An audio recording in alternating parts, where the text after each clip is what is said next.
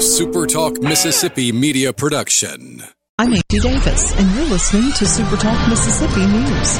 While a bill signed by Governor Reeves expands parole eligibility for select violent offenders, Senator Daniel Sparks details a critical aspect of the bill. It mandates a hearing and it mandates that the victim or their designee has a right to be heard, not noticed, but heard. So that's, I think that's very important if you're going to consider someone for parole. That's not a release. You're going to consider them. Those convicted of murder, human trafficking, or sex crimes are not eligible. And Mississippi is one of three states to see its population decrease in the latest census, but we won't lose any representation in Washington. Former Governor Phil Bryant knows the importance of counting every resident we tried very, very hard to make sure everyone was counted under the census because of keeping that district seat and those federal funds that are attached to that for people that are in desperate need here in Mississippi. For Super Talk Mississippi News, I'm Andy Davis.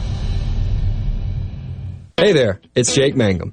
I love baseball, Mississippi, and Farm Bureau insurance. Throughout my college career, both Mississippi and Farm Bureau supported me immensely. It's no surprise to me that Farm Bureau continues to serve the Mississippi area with the same love they both showed me throughout college. If you aren't already with Farm Bureau, it's time to join the team. Visit fabrates.com for great rates on home and auto insurance or find a local agent at msfbins.com.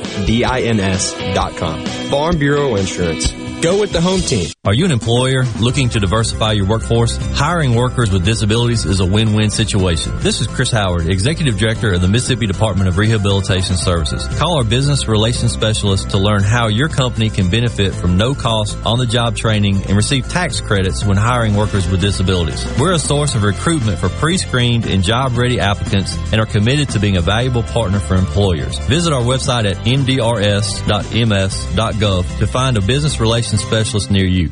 In a recent committee hearing, Congressman Steven Palazzo issued a warning that China cannot be viewed as a future military adversary. They are either our equals or they have exceeded us. And they didn't get to the top by spending, they got to the top by cheating and stealing. And now they're at the top or, or beyond. And Amazon is making its presence known in the South. The company announced it is building an additional fulfillment center in Byhalia, creating hundreds of new jobs. This is in addition to a new delivery station coming to Memphis, Tennessee. And hiring is currently underway for the new fulfillment center in Madison County, which is expected to open in September. Well, it's one for the money, two for the show, three to get ready, now go get going. And it was canceled last year due to the pandemic, but Tupelo's Blue Suede Cruise is back on this weekend. Over 650 classic cars are registered and you can check them out through tomorrow at the BancorpSouth Arena. For Super Talk Mississippi News, I'm Andy Davis. Sports Mississippi, I'm Dixon Williams. Baseball action last night saw Ole Miss defeat South Carolina 5 to 1. The Rebels improved to 29 to 12, 11 and 8 in the SEC. South Carolina falls to 26 and 13, 11 and 8 in the SEC. Ole Miss will play two games today. Game one beginning at 1.30, 1 o'clock airtime on the Ole Miss Baseball Network. Game two will follow around 6 o'clock. Mississippi State took on Texas A&M last night in Starkville. Had to go to the 12th inning before a walk-off home run. Won them for the Bulldogs, 8 to 7 over Texas A&M. Mississippi State now 30 and 10, 12 and 7 in the SEC. A&M falls to 24 and 25 and 14. Southern Miss split a double doubleheader with Rice yesterday, losing the first game six to nothing, winning the second game twelve to one. The Golden Eagles are now twenty seven and 14, 14 and seven in Conference USA. They'll play one game today and one game tomorrow. This is Sports Mississippi.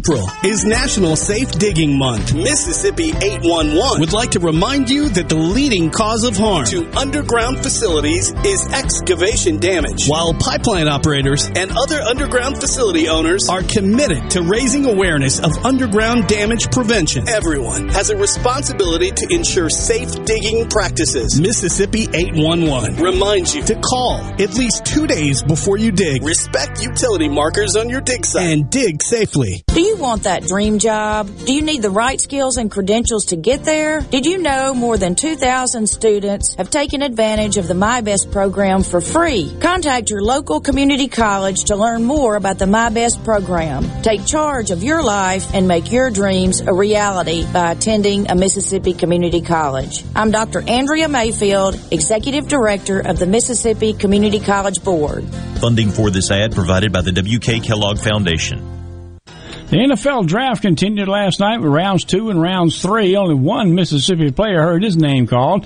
Ole Miss wide receiver Elijah Moore heard his name called early in the second round Friday night as the Jets took him 34th overall in the 2021 NFL draft. The NFL draft will continue this morning at 11 o'clock with rounds four through seven. Several Mississippi players will still hope to hear their names called today. And also this afternoon, the 147th Run for the Roses, the Kentucky Derby, will be run today in Louisville, Kentucky, and it will get underway at about 5:50 this afternoon. It'll be the first in the Triple Crown races. The 148th Preakness will be run May 15th, and then the Belmont, the 154th running for Belmont, will be on June the 5th. I'm Dixon Williams. This is Super Talk Sports Mississippi.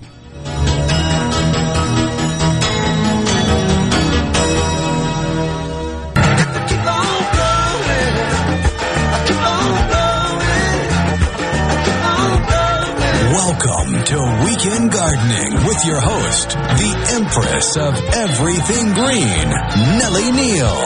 Garden Mama's on the radio now to answer your questions and call you. Hello, baby. Hello, hello, hello. Welcome in. This is Weekend Gardening. It is May, my friends. It may not be May, it is May.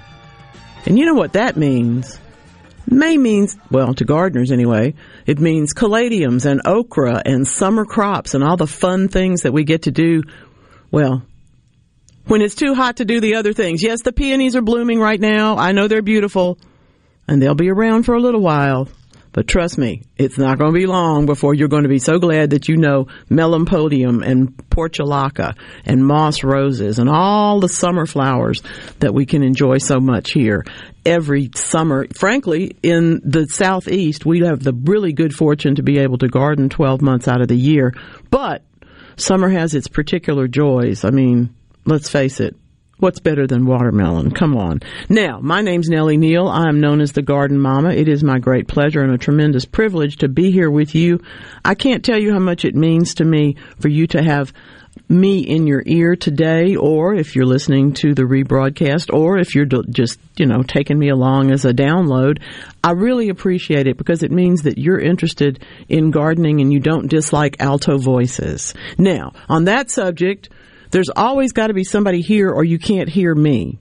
And fortunately today we have the big kahuna himself, Will East. Good morning. Good morning, Thank Nellie. you so much you? for being here. I have. Uh, I'm going to have some questions of my own Oh, good. That's fun. for you because I am a terrible, terrible gardener. But I want to be better. We can fix that. like most of you, I want to be better, and uh, I'm not afraid to put in the work. So I think those two combined, those, I, those two qualities go a long way, a long way in the garden. Now, you can join this conversation, and I sincerely hope you will. The Super Talk call line is triple eight eight zero eight eight six three seven. Of course, the C Spire text line is open to you, and I see it's already starting to heat up. Six zero one eight seven nine four three nine five. May Day is, of course, um, a day that has been celebrated as long as there have been human beings, and possibly before that, but I don't have the recorded history of it. The first mention of the, the Beltane Festival or the whole business of opening the pastures and celebrating the fact that you can let the cows out, you know, to go, go and graze for the spring. All that goes all the way back to mentions as far back as the year 900. So people have been happy about springtime and green grass and being able to let the animals out for a very long time. We are not the only ones, I'm happy to say. One of the questions always um, comes up at this time of the year is what's the difference between planting the caladiums from the bulbs themselves, which, as we all understand, are fairly tender tropical bulbs, tropical tubers, um, and and buying them already in the container with some leaves on them. Well, the difference is about two dollars in three weeks. Okay, it's going to cost you a little bit more to get the plant because at this point you'd be buying the bulbs that would be at the garden center, and they'd like you to, to buy them, and you certainly have time to grow them in zones seven, eight, and nine. But if you're looking to say have a graduation group over at the end of May, you want the plants because you're not going to have time to get the, the, the others to get started sprouting and put on enough of a good show. Um, yes, it is true with caladiums. Gorgeous leaves are the whole point, and if the flowers do appear, we need to pop those off because they will go against the energy that it takes to create more leaves. Here's a little factoid. Um, I, I'm pretty sure I missed this in college on an exam, and that's why I remember it now. There is a tradition of planting caladium bulbs upside down. You know, tubers are like potatoes, they have eyes. And if you leave the potatoes too long in the, the basket in your kitchen, you will see those eyes. They will sprout little leaves. But it's also true that caladiums have eyes. And so there will be spots on the bulb, on the, the tuber itself that you can see are swollen and are eyes. People will plant those facing down rather than facing up. Traditionally, we plant bulbs of all sorts, and I'd use that as the term generically to represent that whole group of plants. We plant those pointy end up. But if you do plant the caladium pointy end down, you will get more leaves, but they will be smaller and it's just a phenomenon that that basically that they give to early graduate students to test and I flunked. But now I remember it. I didn't know that at the time. Harumph. But now I do at least. Thank goodness. James has got some really beautiful, beautiful plants going this morning. I always love seeing his photographs. Um, there's there's petunias and, and marigolds, just abundance of flowers, wonderful things. And you're right, it is a great hobby. It, there's nothing better than that. David's in Oak Grove today. Um, then, yeah, you're right. They're not looking too good. Those are some pear trees. Let me think about what you've got going. The worst problem that we can have in pear trees and in other plants that are related to them is un, is is unfortunately fire blight, which we you know we everybody we say fire blight and gardeners just shrink because it's it's so bad, but there may be something else. So I'm going to think about it. I'm, my concern is when we see fire blight, generally we see one entire branch, and this seems to be on several different pieces of branches. I will say, and this is not good news either.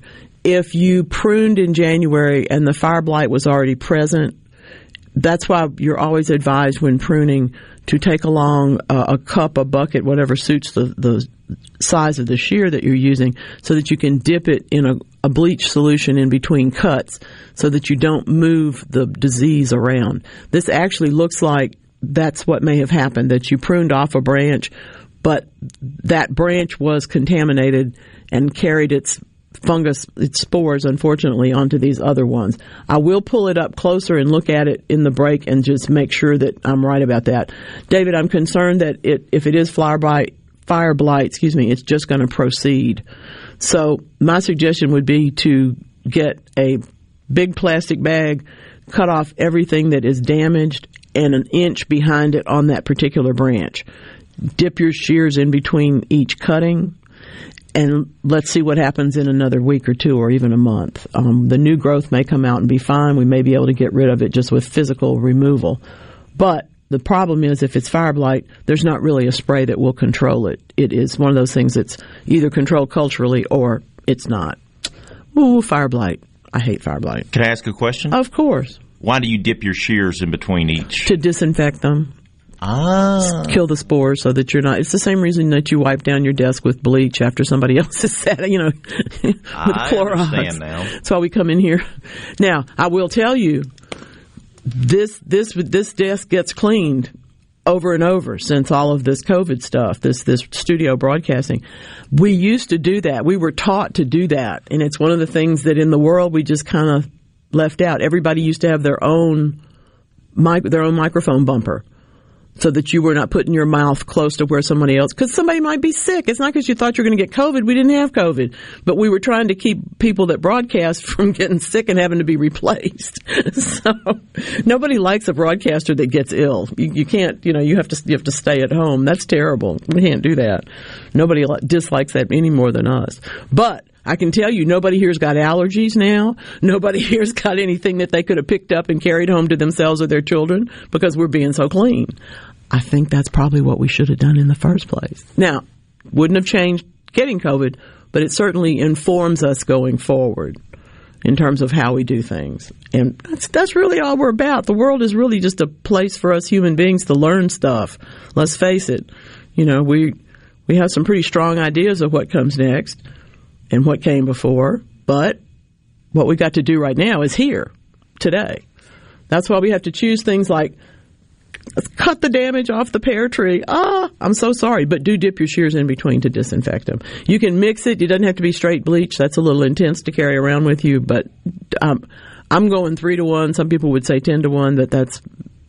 I think that depends on what kind of bleach you're using. If it's industrial strength bleach, it certainly can be ten to one, but let's face it, the stuff I buy at the dollar stores is not quite that intense. It's not a mixture that's uh, particularly sanitary. Well, it is sanitary in itself, but you have to use more of it. All right, Paula's in Dentville today. Good morning. Thank you for your sweet words. She's planting her first garden this year, tomatoes and hot peppers and squash and okra. All right. Good deal. This is wonderful. Woo! And she's a full-time dog groomer. Now that's a, that's a job, y'all. I know she's watched this. I don't know if y'all have watched Pooch Perfect, but I'm a big fan of uh, of all of those. I'm a, I'm a big fan of reality shows where people do something. But I got to tell you, the whole business of grooming and dyeing those dogs, the dogs look so happy. I don't know where they got those dogs. You did that to my dog, she would sit there and be very sad. You know, not only would she maybe not even let you do all of that, but they they tie dye the dog's fur, you know, for summer, and I mean it's just all kind of crazy stuff. It's an art. Just just the notion of clipping the dog's toenails on a regular basis to me is an art because you have to do it without hurting them and without the owner going crazy and without the dog going crazy and still in a timely fashion. Good grief, that's a hard job. So I think planting a garden, you're right. It's going to give you some relief, Paula, from all of that, frankly, stress that's got to be in, present in, in the world of running any business, but running a business with live creatures. You know, they always say, if you're getting a role in a movie, don't act with children or dogs because you're going to get upstaged. it's just always true. I think W.C. Fields said it first, but other people have said it since. Fun stuff. Well, I look forward to seeing the pictures. I look forward to hearing more about it. And you're right on the right weather, the right time for all of those warm soil crops. That's terrific. I hope that you are paying attention to what's going on in that back garden. At this time of the year, things can get kind of overwhelmed and you know we're we're I'm the same way. I'm out there pulling up every onion that comes up in the front garden, but the back garden's a little bit less seen, so shall we say, by anybody else except me. And therefore it doesn't get all the attention. Well, now's the time to change that. Because right now, while everything's green, everything's growing, everything's lush, you still need to have something when you look out that back door that grabs your eye. That's called the focal point. You don't have one? Get one. Can be a seating area. It could be a collection of bird houses and bird feeders. It, whatever it is your interest is, it can be a tree, all right? But you need something that's going to be that focal point that stays there and keeps that landscape unit intact so it doesn't just seem to be ethereal under your eyes. The, the places you go and look at a garden that you like the most, you go on a garden tour, for example, and you see the things that you really like. It's always going to be something that has some stability to the design, something that you can understand. It's, it's planted. You know, it might be two evergreen trees with a seating area in between them that maybe, you know, has a birdhouse, but maybe doesn't. It might just be one big tree with some lovely pots underneath it in the mulch garden below it. It could be literally a flagpole. Now, I would want to plant around the flagpole too, but you know, we need a focal point. And if you don't have one right now, when you look out the back door, it's all green. Maybe there's some flowers. That would be great. Maybe there's some tomato plants. That'd be great. but you still need a focal point. We always think about the front door of the house as a focal point and generally build the landscape around it. Or if you're like me, I actually went the other direction because I wanted the I wanted the front door to be less apparent. I don't at that time we didn't have a sidewalk and we have no parking on my road, so there's really nowhere for you to be if you're coming to my house except for the backyard, you know, the driveway and the back end. And the same is true all up and down my street. So now that we've got a sidewalk, well, we're having a little more front yard interest, a little more front door exposure. And I think that's going to be good for all of us because there actually are people walking by, biking by, um, I saw some guys skateboarding yesterday. It was it's unusual to see that in our neighborhood. I like it. It's very very nice. Ooh, a good question today came in and asked about. Um, it was in my inbox in my email when I got up this morning. Um, the parsley is trying to bloom. What should I do with it? And of course, parsley will bloom when the weather warms. This was somebody in Ocean Springs. The um, I, I pluck off the first stems and continue using the parsley. When you see it, you know, it kind of changes its look a little bit. The stem in the center will thicken and the leaves will get a little bit shorter because it's beginning to m- modify them into producing the flower head. So I'll pluck that out so that it has a harder time going to flower. But when it's further down the road, and obviously I'm going to have to do something about this parsley plant, that's when I really want you to freeze the parsley. And it's easy to do. It's just as easy to do as it, as basil is. Chop it up, put it into a small container. I like to use ice trays. You may find that that's either too large or too small for your, your uses, but then you're freezing individual portions you can put them all into a freezer bag and they're ready there for you to use in anything marinades or soups or stews down the way. I'm not saying you can thaw parsley out for fresh eating. That's a little beyond the pale, but it is still full of flavor when you harvest it fresh. And it does help a whole lot. Um, Oh, good. I'm not crazy. Paula says, yes, it is hard, and that those pups have indeed been groomed frequently for a long time. Is why they stand there so patiently. They're these. I mean, these are the best dogs. My goodness. Oh, and some of the get-ups are adorable. Wonderful stuff. Oh, let's see. Um, you see the reference to your music selections. He doesn't know that I make the music selections, but that's okay. He can argue with me. He can decide to put something in if he wants to. oh my goodness. Yeah, you you can. Another reason for having that focal point, thank you, Ken, is because you'll look at it and, and not your neighbor. So that's a good idea. All right, now let's talk about what's out here. Let's talk about some stuff going on. Do you like coffee? Well, we all know I like coffee. I have, I, I must say that I have my prejudices, and one of mine is, why in the world would you drink decaffeinated coffee?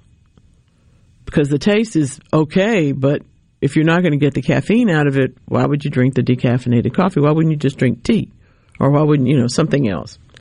Well, it turns out that I am genetically predispositioned, and so are you, to this point of view. Whether it is all about the caffeine or the a milk solution, you know, a latte or something like that, whether you're looking for the espresso or the latte, or actually, even if you're into decaf, you're actually revealing more, according to this study from the University of South Australia. It, it tells more about your cardio condition than you think. Turns out I need to be jump started every morning and sometimes in the afternoon too, which is probably not a bad thing. What we don't really understand, they're telling us, is that people subconsciously self regulate these things. Um, I, yeah, obviously, you, are not going to go till you you can't you're not going to drink enough decaf to never be hydrated, and you're not going to drink enough caffeine to end up needing to get hydrated. So all those things have to balance out. But I just am always impressed with any study that has nearly 400,000 people in it. And the University of South Australia managed to do that. Fascinating stuff. Espresso, latte, decaf? I don't know. I'm, I'm, I'm going though. And we're coming right back with more weekend gardening.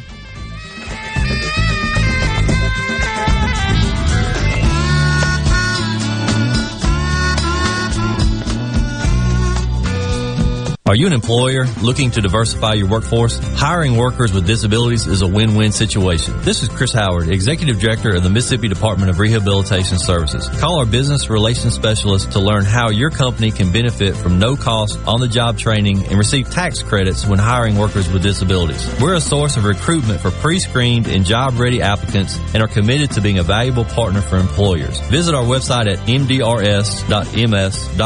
to find a business relations specialist near you. Your business may not be a Fortune 500 company yet. You've worked hard to grow your business to where it is today, but are the manual processes that worked when you were smaller now eating into your man hours? As an iSolve network provider, MWG Employer Services can help you save time and money by streamlining the processes of administration of your HR, payroll, time, and benefits, as well as training your personnel to efficiently manage your human capital through one platform. Want to find out more? Visit MWGEmployerServices.com. Are you turning 65? Humana can provide answers to your Medicare questions, including what are my Medicare plan options? Which Medicare plan is right for me? And how do I choose a Medicare plan? Listening, learning, and providing whole health support that meets you where you are. That's what we call human care. To learn more, call 601-605-5130 to speak to your local Humana sales agent. Are you having sewer and drain problems? Call the experts, Roto-Rooter. Since 1934, Roto-Rooter Plumbing has been fixing small home disasters. Mention this ad for $25 off any service. Call Roto-Rooter, 601-353-3333. That's 601-353-3333. Call Roto-Rooter, that's the name. And we good troubles down the drain. Roto-Rooter. Does your body hurt? Have you tried unsuccessful treatments for plantar fasciitis, tennis elbow, shoulder pain, or IT band? Acoustic Wave Treatment Center offers an affordable non-surgical solution through acoustic wave therapy. The beneficial effects of acoustic wave therapy are often experienced after only one or two treatments. The therapy eliminates pain and restores mobility, improving your quality of life. Call today to schedule your appointment. 601-944-5585 or go to acousticwave.ms.com. Tired of being gone from home all week? If so, Union Corrugating has an immediate need for Class A CDL drivers in the Vicksburg area. Competitive pay, paid time off, 401k match, plus medical and dental benefits. Right, right now, there's, there's a $5,000 sign-on bonus to all Class A CDL drivers that join our team. Call 1-888-661-0577 or visit Indeed.com. Union Corrugating, a leading manufacturer of metal roofing, an equal opportunity employer. Garden Mama here for Lakeland Yard and Garden. Now is the time to get yourself to Lakeland Yard and Garden for the largest selection of patio furniture, outdoor indoor living areas, umbrellas, replacement cushions, and beautiful fountains and stepping stones. You'll even find Kamado Joe grills and collegiate gift items. The expert staff members at Lakeland Yard and Garden will be happy to guide you through their large nursery stock of bedding plants, perennials, tropicals, and more. While you're there, be sure to get your topsoil or mulch sold by the bag or in bulk. Lakeland Yard and Garden even offers local delivery. Lakeland Yard and Garden, growing your way and serving you for over 40 years. Stop by or call today, located at Lakeland Drive and Airport Road, 601-939-7304, online at lakelandyardandgarden.com. Listen to your garden mama now. It's Lakeland Yard and Garden Center for all your gardening needs and a whole lot more.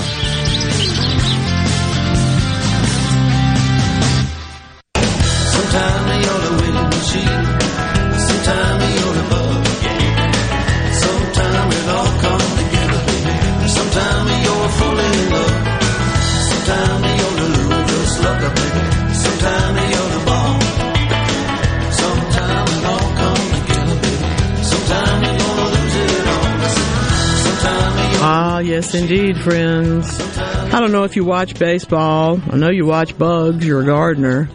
But listen, here's the thing. The more we can understand about the way the world works in the insect world, particularly, the better off we are. We know we want the pollinators. We understand we've got to have the pollinators, and frankly, a lot of them are very pretty, so it's nice to have butterflies and dragonflies and one thing and another around in the garden. How do you make that decision, though, when the future pollinator, that is to say the larva, is eating your plant and killing it.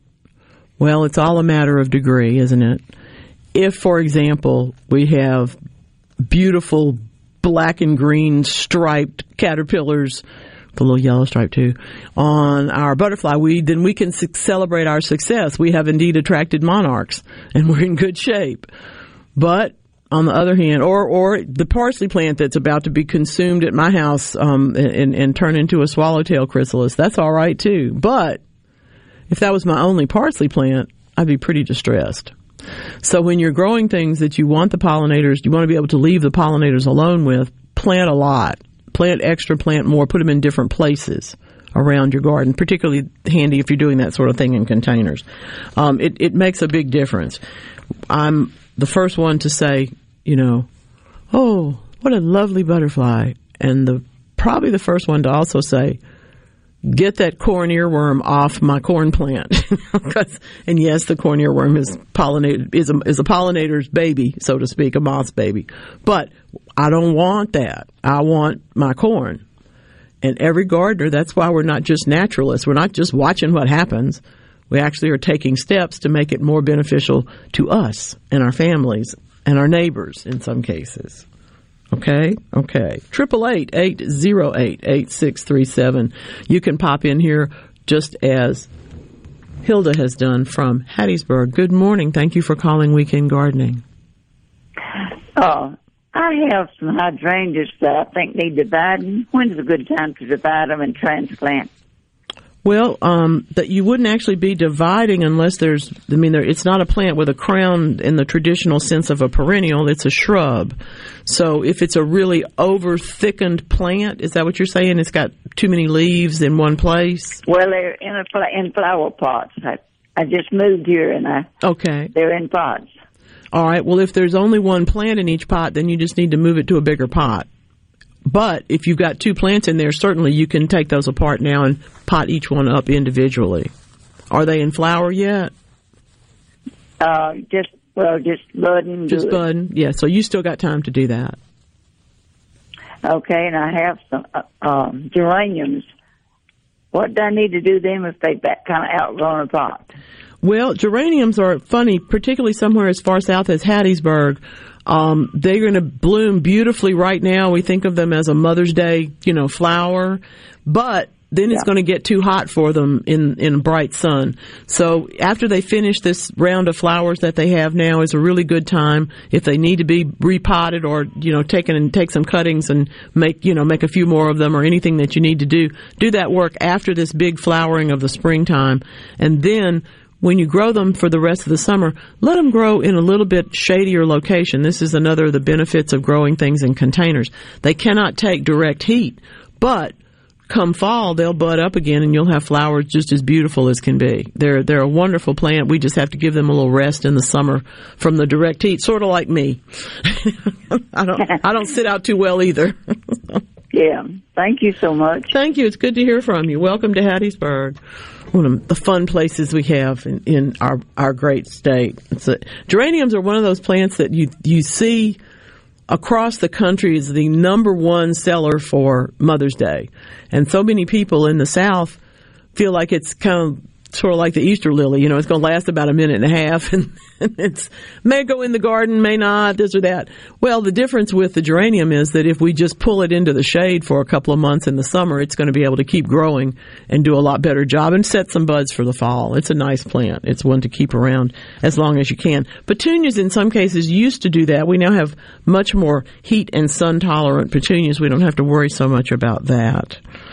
Um, somebody asked last week, we were talking about the different slaughterhouse byproducts, the blood meals and the bone meals, and I did forget, I wanted to mention one other use. Um, we were talking about putting the, the blood meal particularly on ant mounds that pop up in the vegetable garden. But if you've had ants of any sort in your flower pots, we do think about drenching that with insecticidal soap or with a pyrethrin solution. And then after that, if you have a little blood meal, you may as well put a little bit on the top of the surface. They don't like that either, and it will keep them from coming back as quickly as they would. Um, I'm, I'm not much on the whole business of the ants being in the containers. particularly because you got to look up. If they're in the soil and you see them on the, the leaves at the bottom, look up on the top of that, whatever that plant is. They're probably farming aphids. And if they are, they're picking the aphids up, putting them on their back, and moving them around and one thing and another. That's making more aphids. Okay, so you're going to need to spray the top of the plant as well as drench the soil in that particular um, container.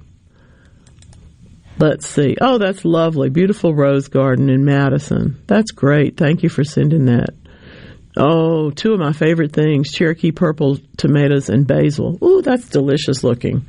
And I have to say, as one who does like a little bit of garden ornament, I'm very fond of these colorful tomato cages.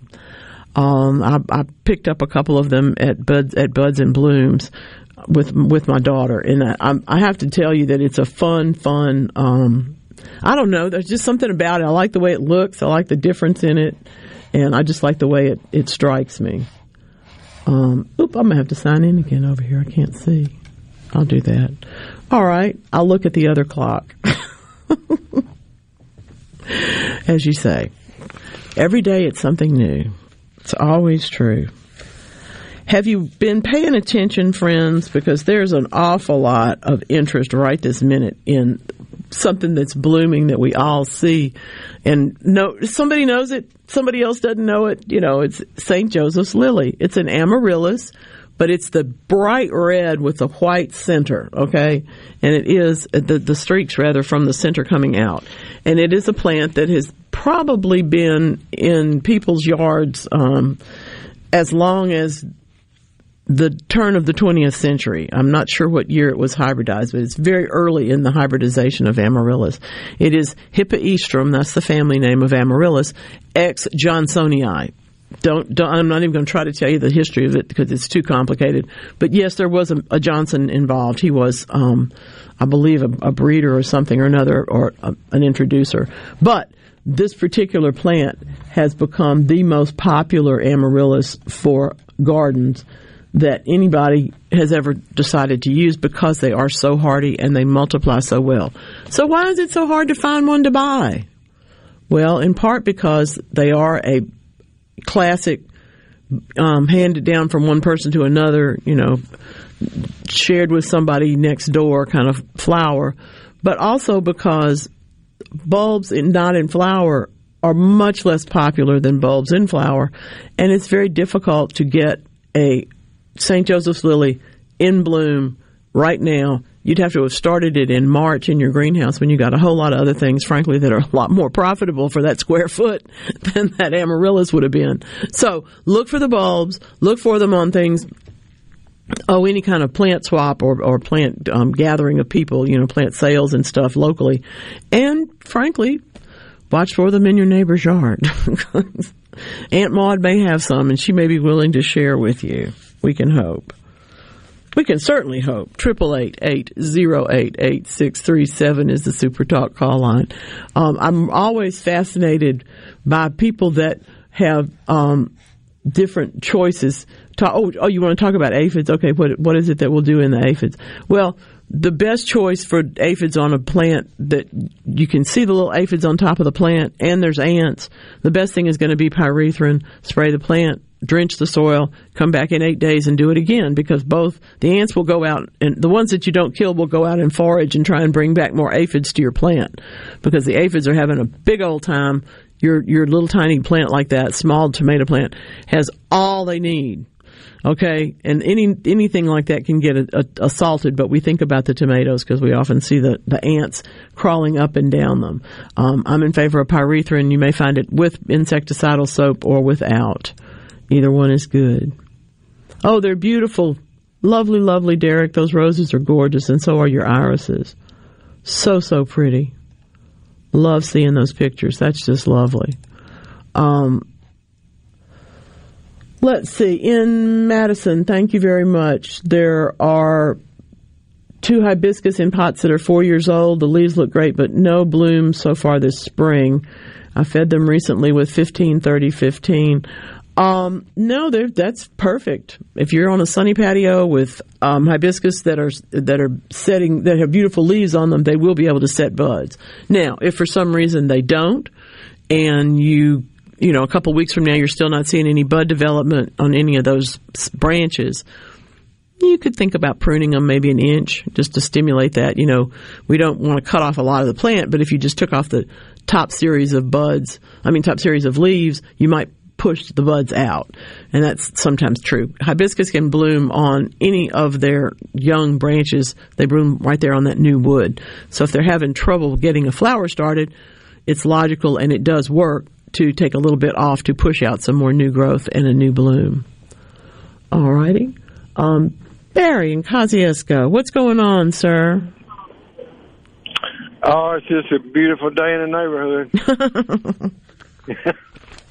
You are so right. I had a. I have re- recently purchased a property that has some mature crepe myrtles. Uh, they they've never been crepe murdered, so they're about fifteen or twenty feet tall, hmm and they've got some kind of black fungus on them. Is it on the branches, or I mean, is it on the leaves, or is it on the bark? It's on the bark. Okay. Sadly, um, we do have a pretty serious problem happening in the crepe myrtle world, and some varieties are more susceptible than others. Some areas have it more than others do, and it, it is a bark scale, and it is it's a very difficult thing to control. I'm going to um, I want you to get a publication from the Cooperative Extension, MSU Cares, MSUCares.com, and just you, you can you can either search for Dr. Blake Layton or you can search for um, crepe myrtle bark scale. He's got a good publication that explains how it got there, you know, why it's why it's hard to control and what you have to do to take to get a grip on it. But um, it's I'm, I miss Kosciusko. Say hello to everybody for me.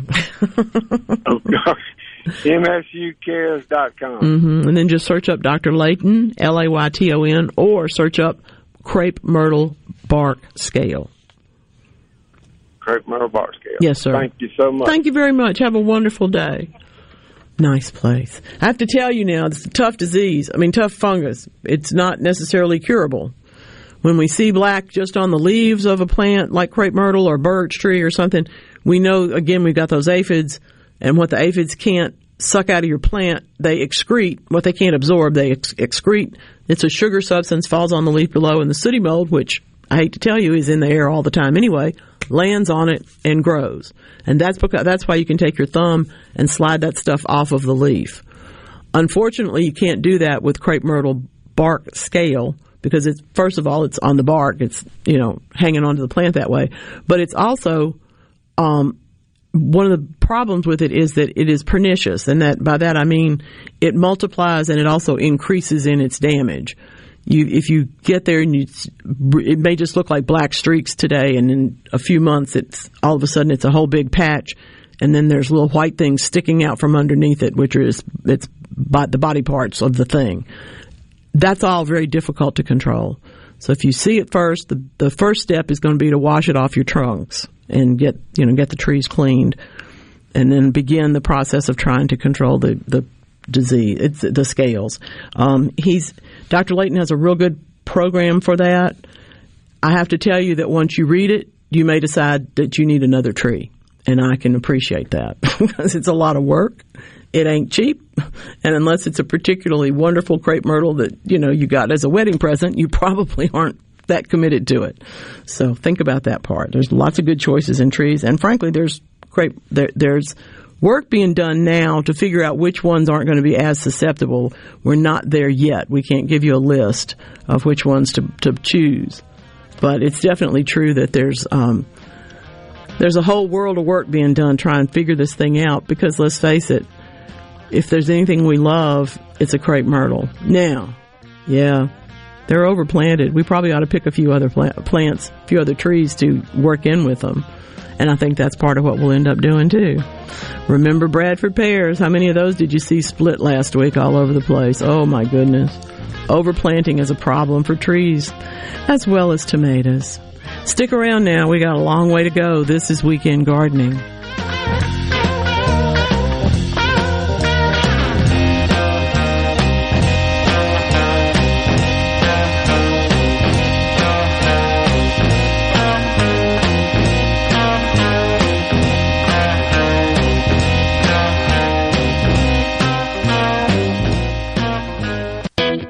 This is professional ball player Jake Mangum.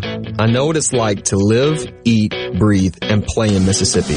And no other insurance company competes on my level like Mississippi Farm Bureau Insurance. I love my home team at Farm Bureau because they get me and they get what I need. Visit favrates.com for great rates on home and auto insurance. Or find a local agent at msfbins.com. Farm Bureau Insurance. Go with the home team. Do you ever feel like you are in the dark? Well, with a propane generator, you'll never be in the dark again, at least when the lights go out. Enjoy the comfort and safety of knowing you have a propane generator always ready when the electricity goes out. Propane generators assure you will always have power. Propane fueled, clean cooking. Hot water on demand. Warm and consistent heat and power when you need it most. Why would you choose anything else? Propane. Clean American energy. Visit mspropane.com today. At Fillmore Buick GMC, we strive to make buying your next vehicle easy and take care of you long after you drive off the lot. That means upfront and honest pricing, doing everything we can to make the time you spend in the dealership as short or as long as you need. It means we understand that purchasing a vehicle is more than just a transaction for you. We want you to enjoy the experience as much as we appreciate your business. Find your next Buick, GMC, or pre-owned vehicle at FillmoreBuickGMC.com. Fillmore Buick GMC. You drive everything we do. You. The best made to order lunch in Northeast Jackson is at Fourth and Goal Sports Cafe. The wings, the chicken tenders and bites, fried or grilled, and the best specialty pizzas in the metro. Call 769-208-8283. That's 769-208-8283. 769-208-8283. Pool tables, ping pong, poker, classic arcades, football, sports decor, even kitchen and bar stools. You'll find it all at Game Room Gallery. Game Room Gallery has plenty to choose from during this time you're home to help make many more memories with your family. With specials on classic arcades and pool sticks too. Let Game Room Gallery bring excitement to any room in your home. Game Room Gallery, Ridgewood Road, just north of County Line. For more, call 601-853-7777. That's 601-853-7777. Online at gameroom-gallery.com. From luxury hotels to homeowners, Bath Fitter in Ridgeland will exceed your expectations. Your beautiful new bath and shower are made with the same high quality materials used in luxury hotels and installed in as little as one day. Bath Fitter in Ridgeland will provide the bath or shower custom designed you've always wanted with no heavy demo or weeks without your bath area. Visit bathfitter.com where you can design your own bath area and book your free in-home or virtual consultation. Bathfitter.com. This Mother's Day, make it memorable with a gift of jewelry from DNS Diamonds and Jewelry. Whether she's your mom or the mom of your children, don't let May 9th pass without doing something extra special for the one who gives life and makes yours so much better. From simple diamond cross pendants to the larger diamond studs you know she's always wanted, DNS Diamonds has you covered. Through May 8th, you'll find exciting specials throughout the store. DNS Diamonds and Jewelry, 144 Market Street in Flowood in front of J.C. Penney. 144 Tactical Defense in Florence is your one-stop shop for AR-15s, parts, and accessories. They have a certified in-house Cerakote facility, and they offer a 100% lifetime warranty with on-site gunsmiths and master machinists ready to tackle any project you have. They're working day and night to keep up with the demand. Visit 144 Tactical and see the changes and get entered in a drawing for a free Guardian rifle of your choice. 144 Tactical Defense in Florence, where custom is our game. No Drip Roofing and Construction. The name says it all. All types of roofing and construction. Your certified, certainteed shingle installer, family owned and operated for over 20 years here in the Metro. No Drip Roofing and Construction. 601 371 1051.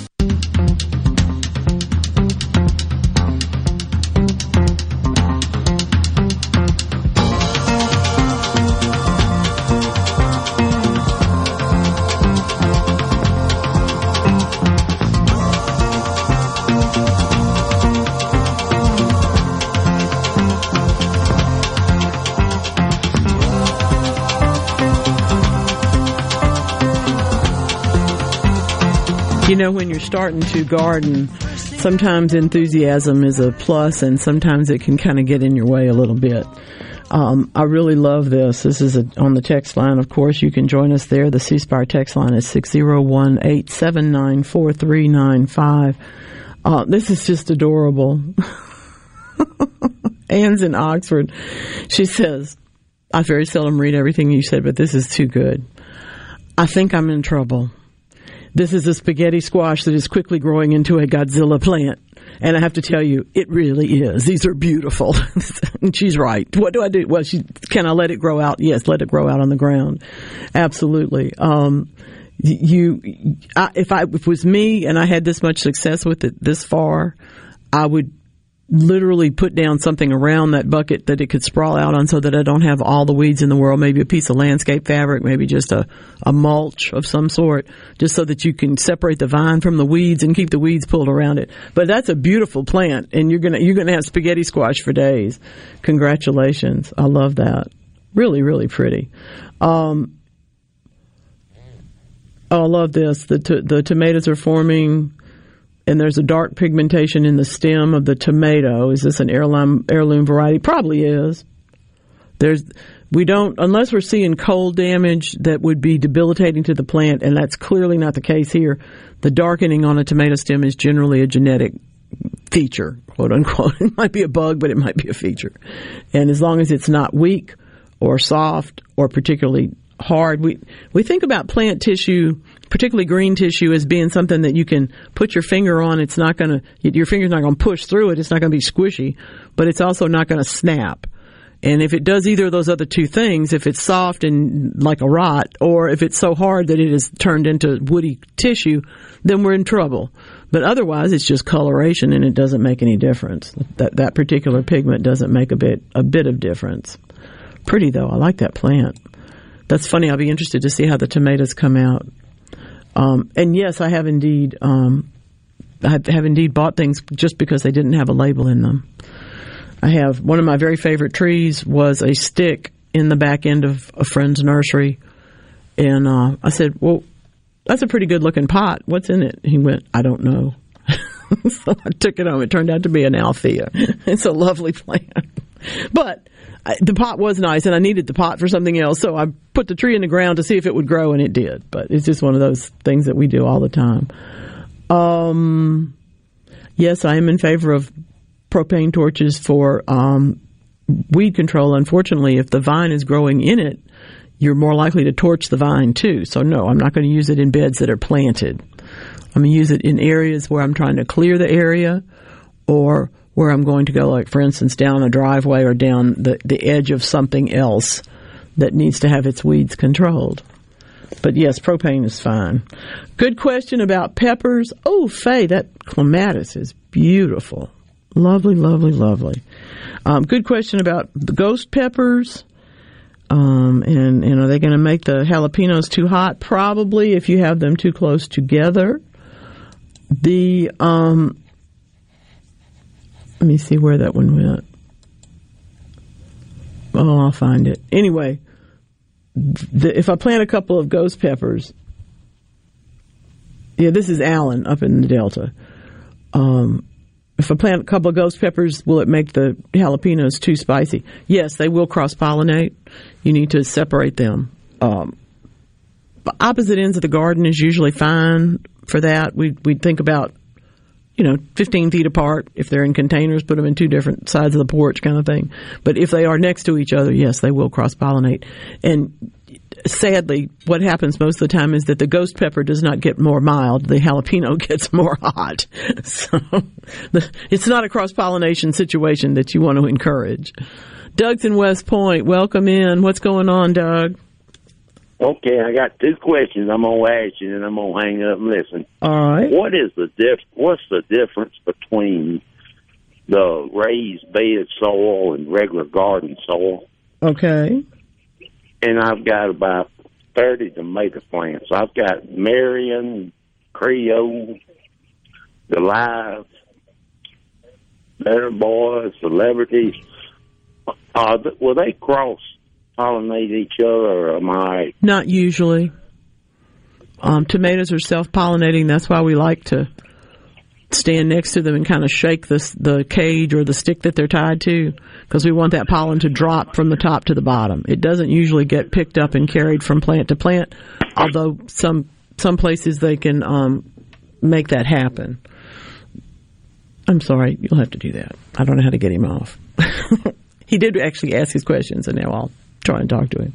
Um, they usually won't do that. That's usually not a problem.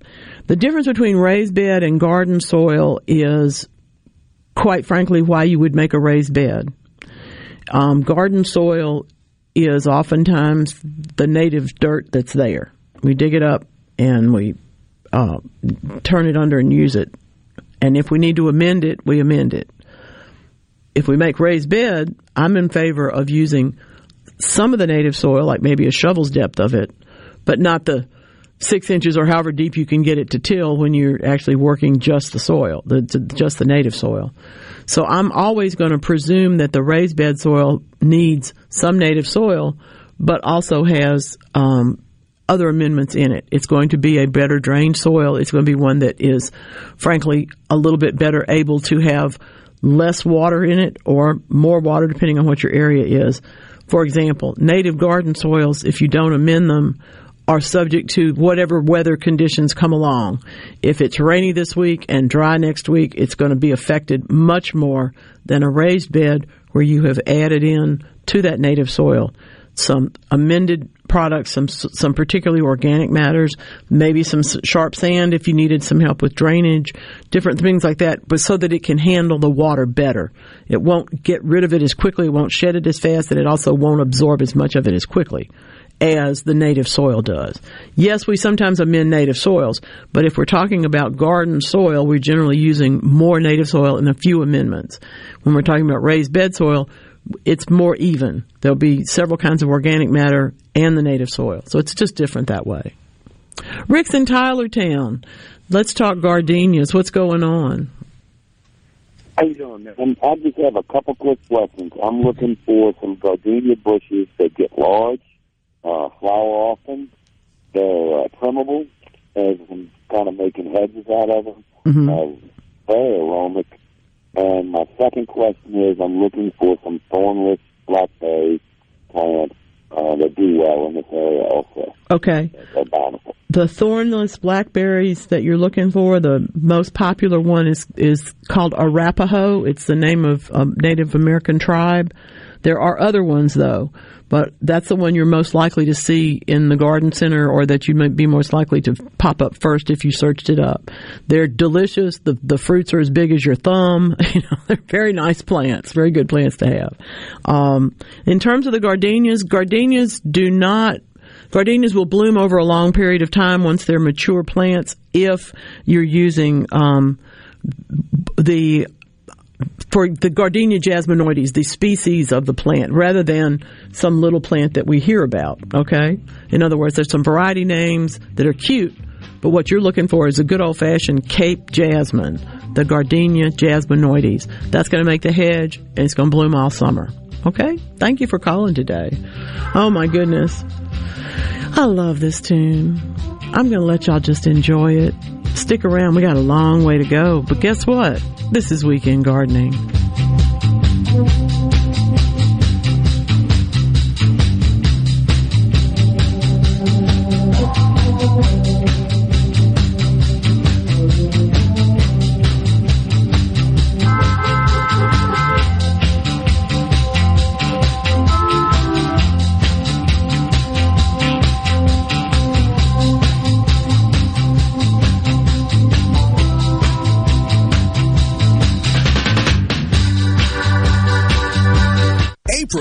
National Safe Digging Month. Mississippi 811 would like to remind you that the leading cause of harm to underground facilities is excavation damage. While pipeline operators and other underground facility owners are committed to raising awareness of underground damage prevention, everyone has a responsibility to ensure safe digging practices. Mississippi 811 reminds you to call at least two days before you dig. Respect utility markers on your dig site and dig safely. This is Jake Mangum. It's great to be on a team that is based in Mississippi. It's important to me that my team supports our high schools, universities, and several local events throughout the state. Of course, I'm talking about my home team, Farm Bureau Insurance. If you aren't already with Farm Bureau, it's time to join the team. Visit favrates.com for great rates on home and auto insurance or find a local agent at msfbins.com. Farm Bureau Insurance. Go with the home team. Garden Mama here for Lakeland Yard and Garden. Now is the time to get yourself to Lakeland Yard and Garden for the largest selection of patio furniture, outdoor indoor living areas, umbrellas, replacement cushions, and beautiful fountains and stepping stones. You'll even find Kamado Joe grills and collegiate gift items.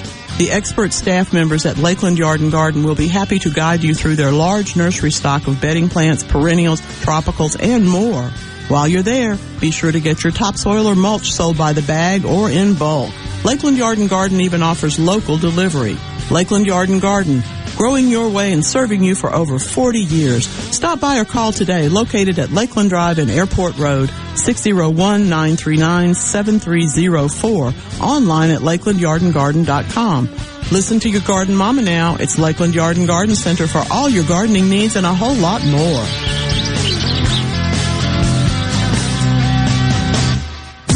You're listening to WFMN Flora Jackson, Super Talk, Mississippi, powered by your tree professionals at Barone's Tree Pros. Online at baronestreepros.com. I'm Andy Davis, and you're listening to Super Talk Mississippi News. There is vaccine hesitancy, but Governor Tate Reeves stresses that getting the vaccine is the best way to combat COVID-19. The risk of getting the virus and having a very bad outcome is much greater than getting the vaccine and having a bad outcome. He says they will not mandate that every Mississippian get a shot. And we're not going to allow vaccine passports, and we're not going to do these crazy far left ideas to allow the Biden administration or anyone else to take over your life. Now, we're going to encourage you to do it. I, I urge you, if you have not gotten a shot, go get one today. But I can't make you do that, and I'm not going to because that's not the proper role of government. And Senator Cindy Hyde Smith is the co-sponsor of legislation to reinstate the right of adults between the ages of 18 and 20 to purchase a handgun from a federally licensed dealer. If passed, it would repeal a law that currently prevents adults under age 21 from buying a handgun. For Super Talk Mississippi News, I'm Andy Davis.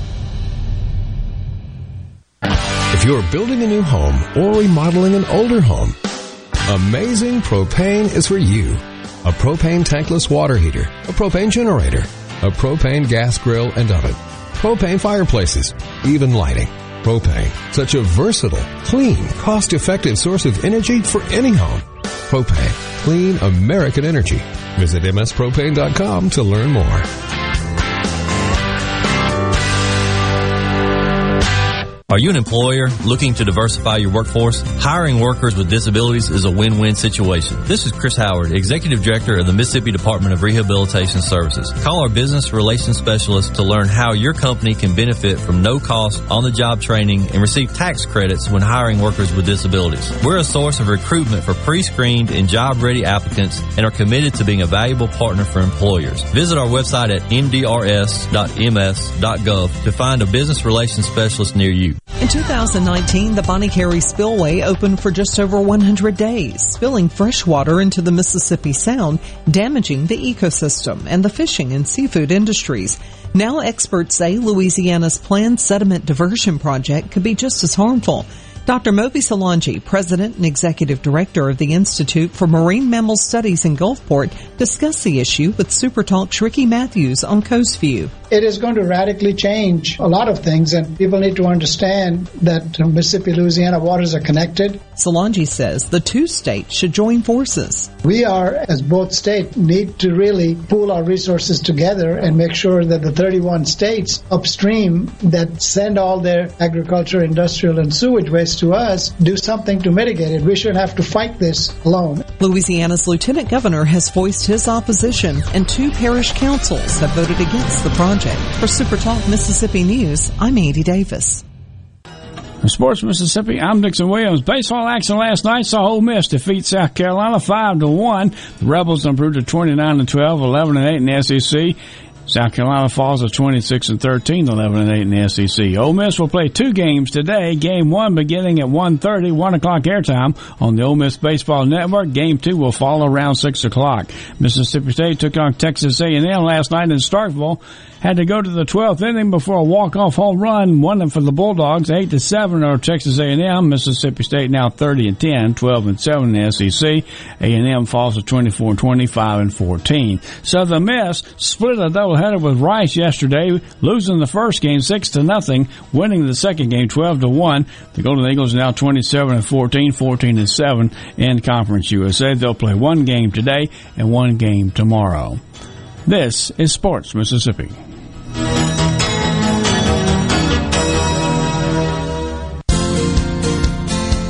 Want to make more money? Do you need a high school diploma? Do you need help fast? No problem. Contact your local community college to learn more about the MI-BEST program. MI-BEST, improving the quality of life for Mississippians. I'm Dr. Andrea Mayfield, Executive Director of the Mississippi Community College Board. Funding for this ad provided by the W.K. Kellogg Foundation.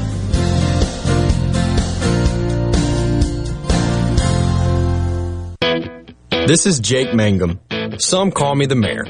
No player wins any game by themselves. It takes a team. So if you want excellent customer service and competitive insurance rates, you need to go with the home team, Mississippi Farm Bureau, just like I did. Visit favrates.com for great rates on home and auto insurance. Or find a local agent at msfbins.com. Farm Bureau Insurance. Go with the home team. The NFL draft continued last night with rounds two and rounds three. Only one Mississippi player heard his name called. Ole Miss wide receiver Elijah Moore heard his name called early in the second round Friday night as the Jets took him 34th overall in the 2021 NFL draft. The NFL draft will continue this morning at 11 o'clock with rounds four through seven. Several Mississippi players will still hope to hear their names called today. And also this afternoon, the 147th Run for the Roses, the Kentucky Derby, will be run today in Louisville, Kentucky. And it will get underway at about 5.50 this afternoon. It'll be the first in the Triple Crown races. The 148th Preakness will be run May 15th, and then the Belmont, the 154th running for Belmont, will be on June the 5th. I'm Dixon Williams. This is Super Talk Sports Mississippi.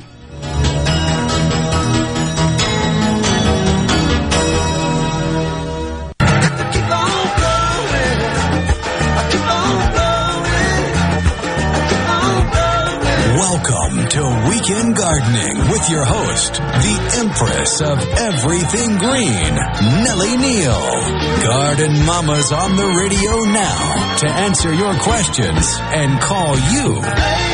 Hello, baby. Hello, hello. Welcome in. This is a really beautiful Saturday across our part of the world. May the 1st, for goodness sakes. Good grief. Can that be true? Yes. The year is flying. And all the birthday cards that I haven't sent yet for people in May, well, they'll be there. Maybe a little late, but they'll they'll get there. I hope that you all are still sending birthday cards. I heard from someone the other day that it's uh, a surprise and a joy, and it is something that I still enjoy doing. I hope that you do too. I particularly like getting them.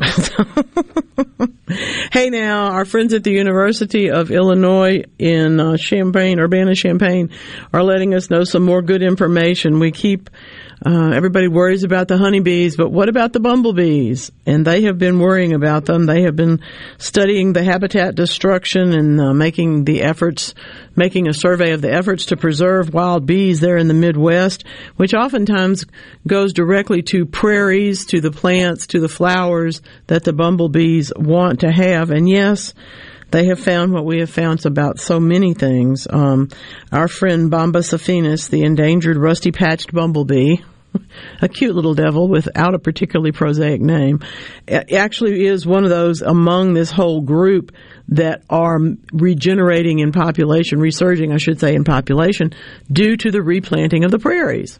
Now, this goes directly not only to the plant choices, the seed choices, and the cultivation, but to the not mowing at the wrong time, which all of us who have ever been interested in wildflower gardens, particularly in public places, and pollinator gardens in public places, have always had to cross our fingers and hope about. So they're they're putting out some good ideas there. U.S. Geological Survey at Fort Collins and the folks that are involved in the research as well are making sure that they're looking at the way of planting the forests, the flowers around them, the the prairies next to them, particularly to always encourage our native bumblebees.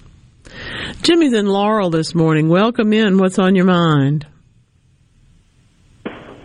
Hey, Jimmy, what's in what's on your mind today? Oh, good morning, Garden. I got two questions I want to ask you. Uh, we're going to talk about setting out these bushes.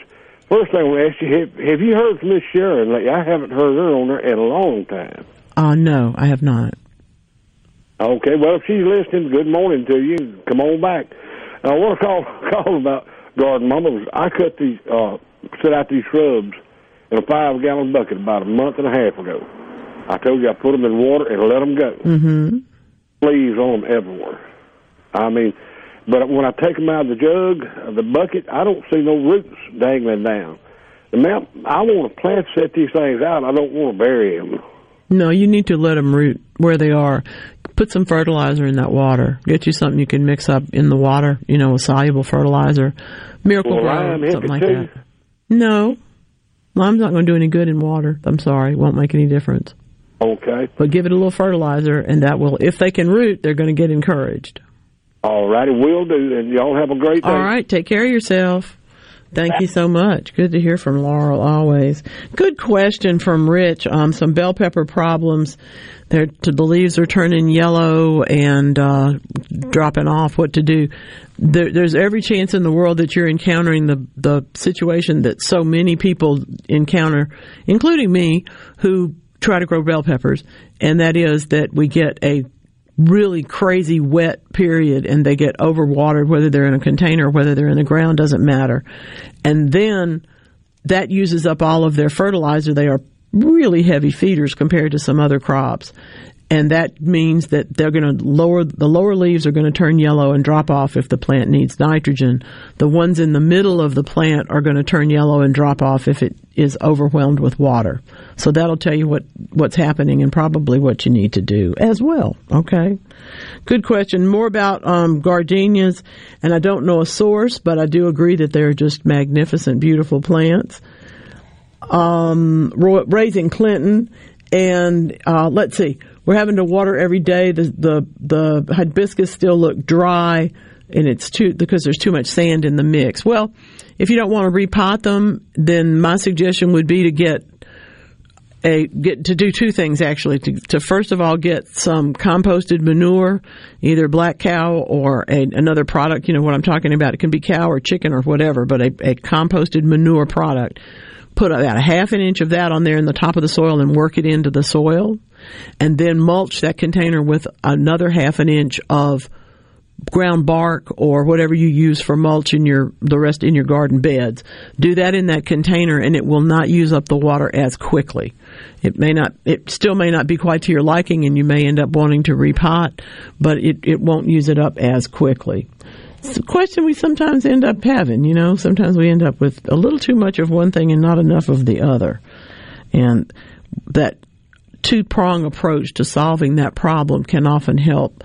Uh, I remember a, a friend had a very, very sandy bed in the southern part of Louisiana. And the soil there is not usually sandy, but it was in this case. And he decided that he was just going to start, that was where he was going to start composting. And he would go out there and compost in that bed. And eventually he had beautiful soil because he was adding organic matters and that sort of thing, making that work a little better than it was. Um, I'm going to work on this question. I don't know, but I'll see what I can find out. And Jim says thanks, and I appreciate that very, very much.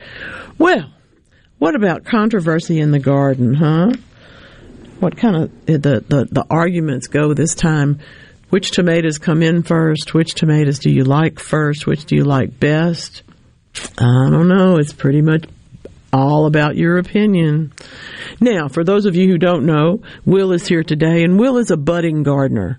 We say that because he would like to be a better gardener than he is, and of course, he's come to the right place since he had to come to work. What's on your mind, sir? I have a what I believe is called creeping juniper.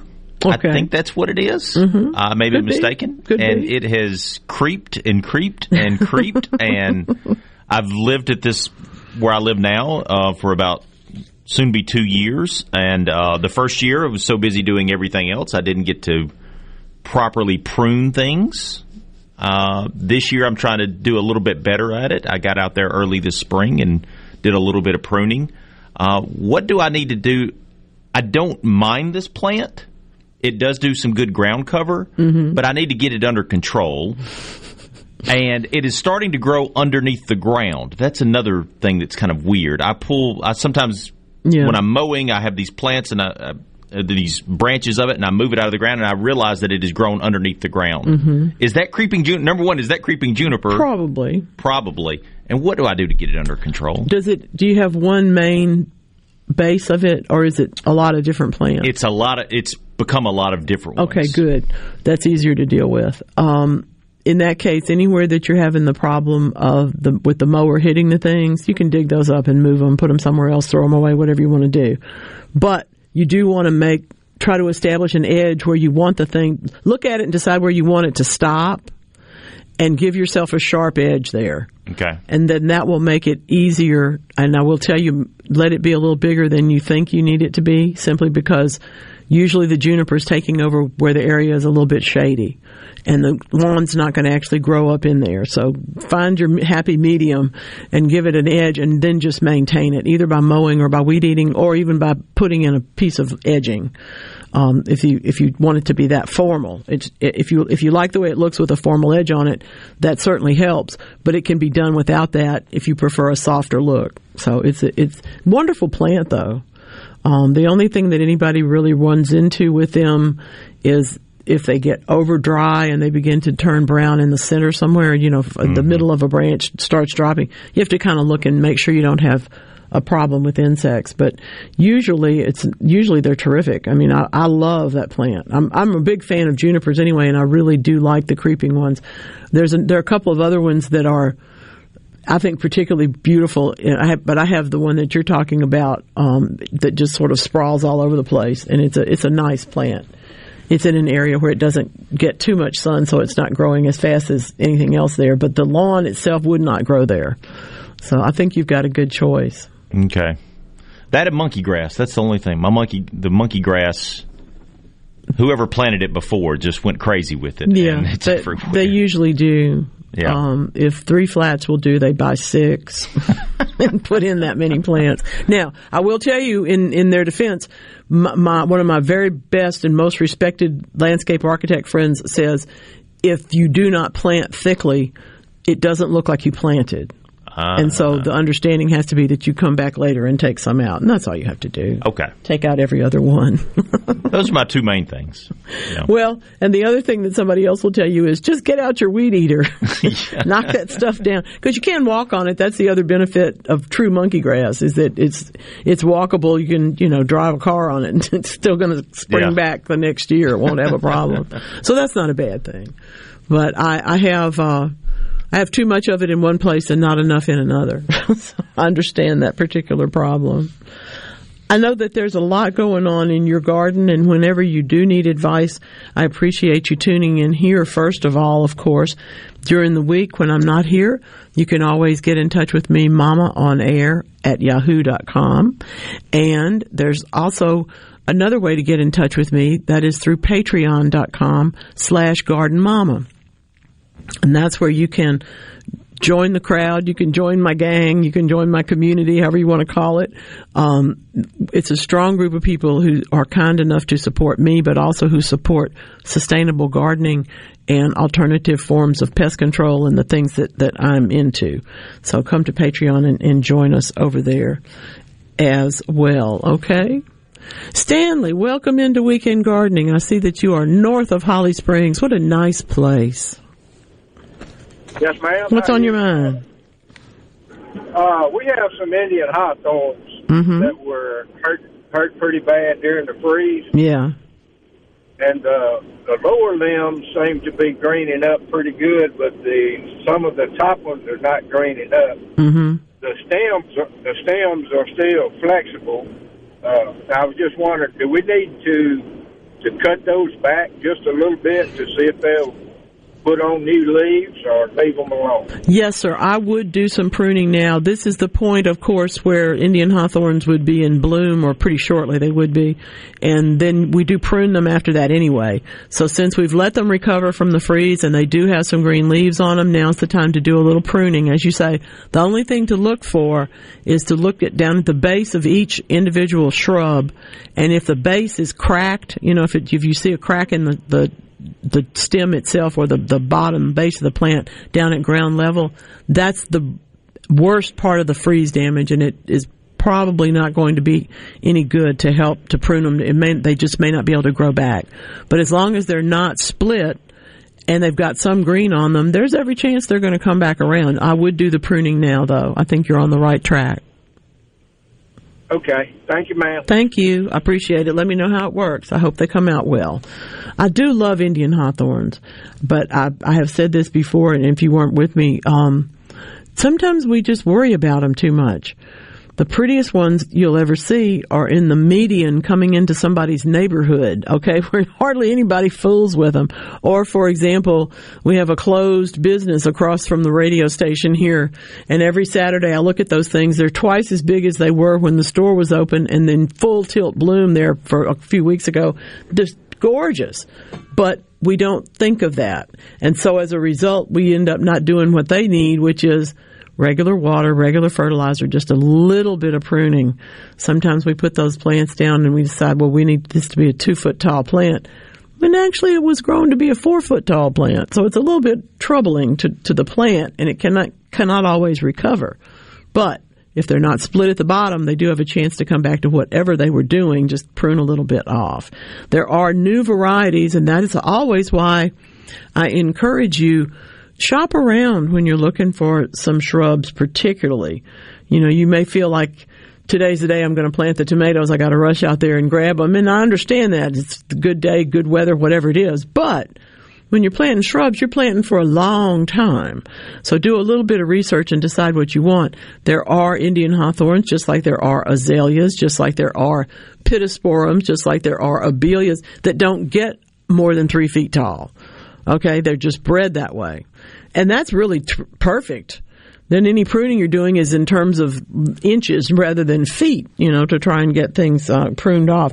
By the way, for those of you who joined me in the wild and crazy pruning of the chaste tree this winter, I've been waiting for the, uh, oh yeah, I pruned it and then it froze and now it's dead. Thanks a lot, garden mama. That didn't help much. No, no. They're all coming back out. Even mine, I pruned deeply, and it, it is really coming out, and it's going to be lovely. The thing was too tall. I had let it go too far. And now it's it's at a much better level and something that I can enjoy and maybe even see the flowers. They won't be up over my head. It's a wonderful plant to have, though. You know, in the summertime, it's very difficult to find tra- trees that bloom, and the vitex or the um, chaste tree or Agnus castus, whichever you want to call it, it's a popular tree. It's got lots of names. That's going to be that blue flowered or pink flowered or something in between there flowered tree that is such a pollinator uh, favorite in the summertime. Lance says, uh, I was wondering why all my azalea leaves got eaten off last fall. Do I need to spray them? They were just planted in June. Yes, you, you have experienced and you probably didn't see them, but if you'd been out there, you would have seen some caterpillars about as big as your little finger with bright orange heads.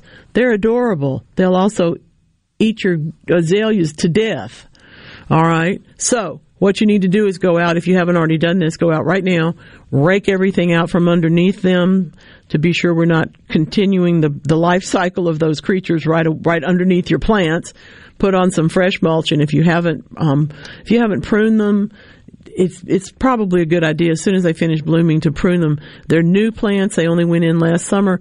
You still want to take just a little bit off. You would you you never want to put you never want to take more than a third of the size of an azalea at one time, but you can take almost that much now. If they're having trouble growing the leaves back, it would probably be a wise idea.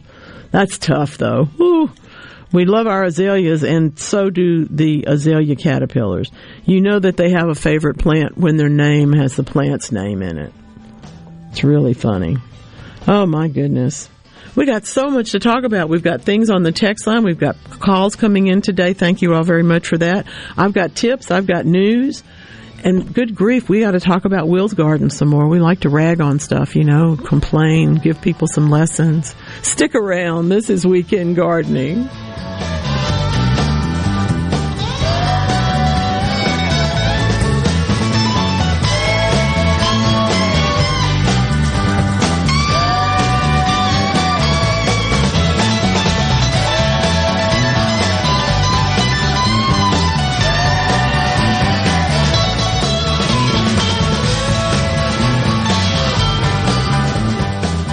Are you an employer looking to diversify your workforce? Hiring workers with disabilities is a win-win situation. This is Chris Howard, Executive Director of the Mississippi Department of Rehabilitation Services. Call our business relations specialist to learn how your company can benefit from no cost on-the-job training and receive tax credits when hiring workers with disabilities. We're a source of recruitment for pre-screened and job-ready applicants and are committed to being a valuable partner for employers. Visit our website at mdrs.ms.gov to find a business relations specialist near you. In response to COVID-19, Pine Grove Behavioral Health and Addiction Services is offering telehealth services. During this time, health and safety are important, which is why they've expanded their offerings to include telehealth services for children, adolescents, and adults. They have outpatient teletherapy sessions available, and Pine Grove also expanded its telehealth services to include its intensive outpatient program drug treatment program. Also, all Pine Grove Evaluation Center services are available via telehealth. Patients may call Pine Grove's National Service Center at 888-574-HOPE or visit pinegrovetreatment.com.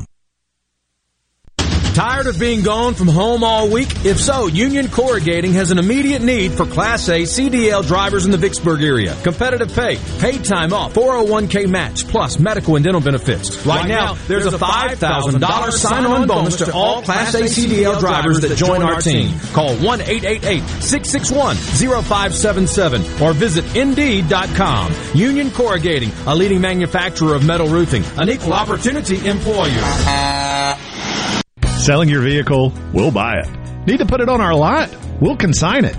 Just need a new ride for the new you? We'll trade it. Pinnacle Motors needs you. Well, needs your vehicle. Steve Owen and the friendly staff of Pinnacle Motors is buying, consigning, and trading quality pre-owned cars, trucks, and SUVs at the corner of Highway 471 at Baker Lane and Vine Street in Brandon and online at pinnaclemotorsllc.com. That's pinnaclemotorsllc.com. Pinnacle Motors needs you. Well, needs your vehicle. Quality vehicles, affordable prices. Pinnacle Motors. Garden Mama here to ask, what about your trees? Hmm? Everybody like me who has big trees in their landscape needs a tree service, and mine is Matthews Tree Service, the metro area's oldest residential tree service. They're licensed, insured, and ready to consult with you about damaged trees and healthy ones too. Listen to your mama now and call Matthews for free estimates in the greater Jackson metro area. Call 601-316-8584. Matthews Tree Service. Hey y'all, I'm Kayla Clark with Ace Bolt and Screw Company. We have been locally owned and owner operated for over 50 years. Come see our newly expanded store for all your tool needs. Our goal is to serve you and help you get the job done right with some of our power and hand tools from the biggest brands but without the big box prices. DeWalt, Milwaukee, Makita, Channellock, Irwin, and Lenox to name a few. Ace Bolt and Screw Company, proudly locally owned and operated. Jackson, Tupelo, Atlanta, and Gluckstadt. Since 1920, many great beginnings in Mississippi have begun with a diamond from Albritton's Jewelers. Since then, we've changed in many ways, except in our commitment to our customers. Hi, I'm John Albritton. At Albritton's, we realize how important a diamond is to you. That's why our trained gemologist inspects every stone we sell. Whether you're buying your first diamond or celebrating your 25th anniversary, you can be confident of our quality and value. Come see why, since 1920, the people of Mississippi have chosen Albritton's as their diamond store. Family Termite is a proud VIP sponsor of the Handyman Show on Super Talk, Mississippi. Whether you're a proud DIYer or a seasoned veteran, Mississippi's handyman Buddy Slowick has the answers to your home improvement questions each Saturday from 10 till noon. This hour of Weekend Gardening is brought to you locally in part by the Tractor Store, your Mahindra dealer on Highway 49 South in Richland. The Tractor Store is proud to sell Mahindra, the world's number one tractor. The Tractor Store, your farm and lawn equipment destination.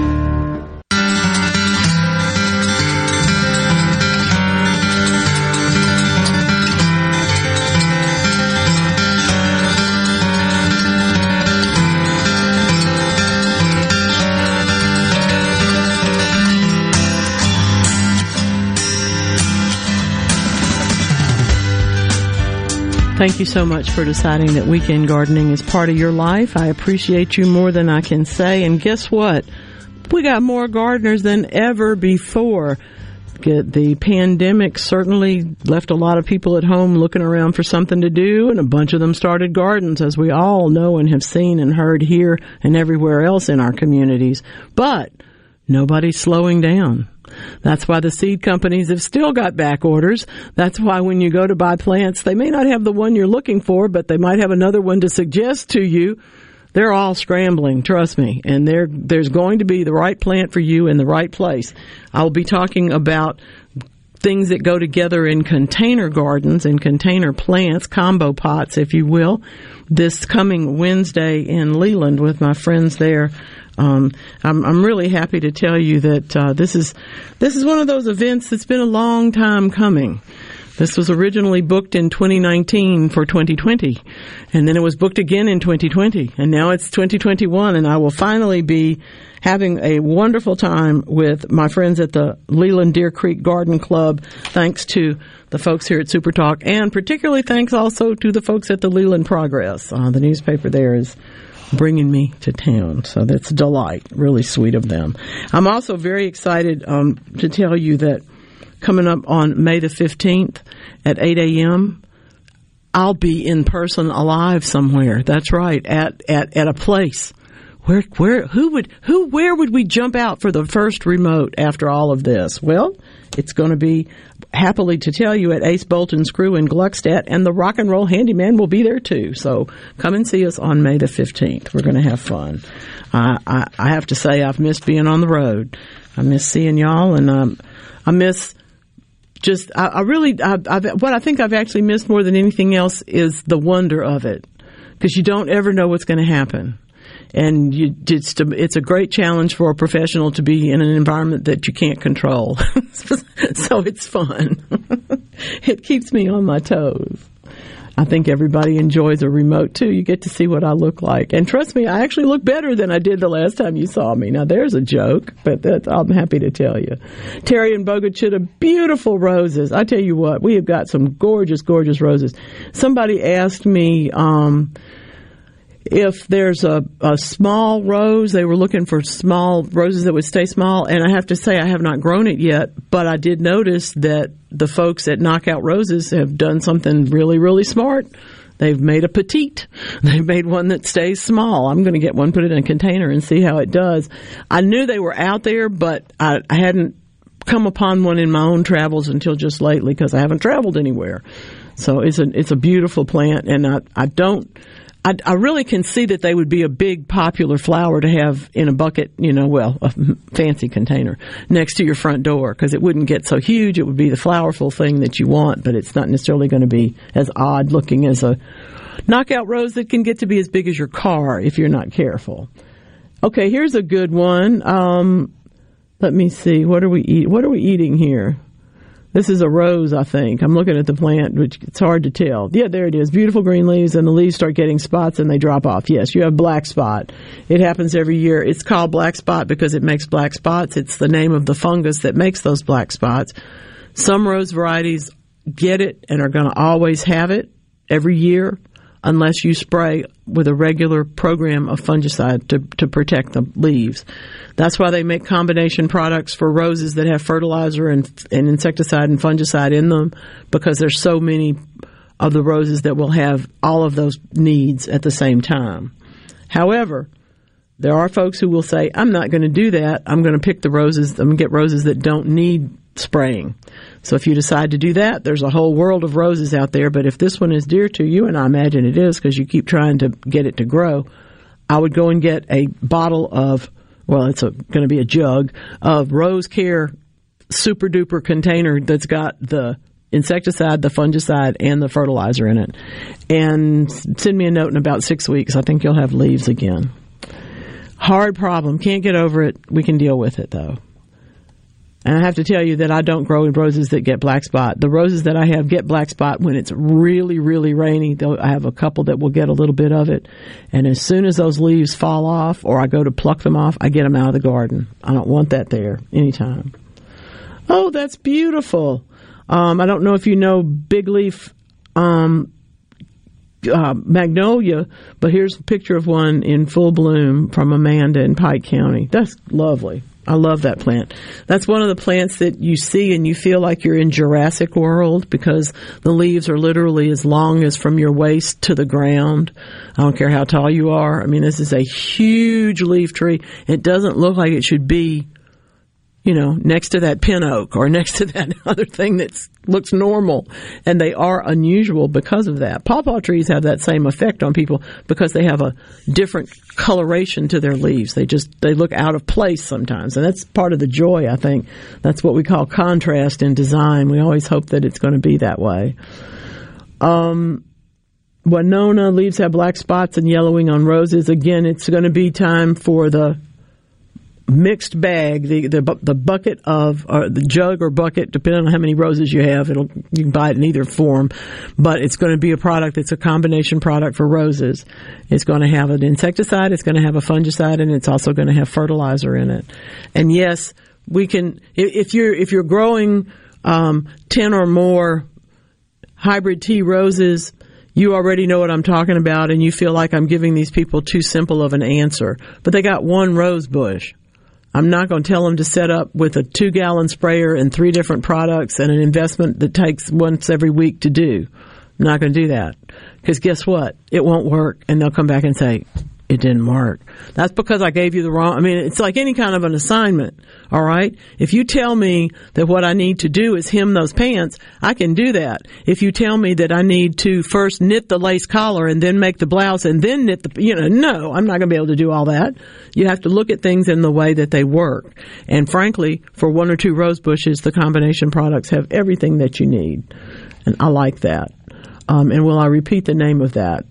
Okay. The, um, the products that I'm looking for you that I want you to look for are Rose Care all in ones. There's a there's one by Bayer, for example, that I think is even called three in one, but it's in a jug, and it's going to have insecticide, fungicide, and fertilizer in it, all made specifically for use on roses.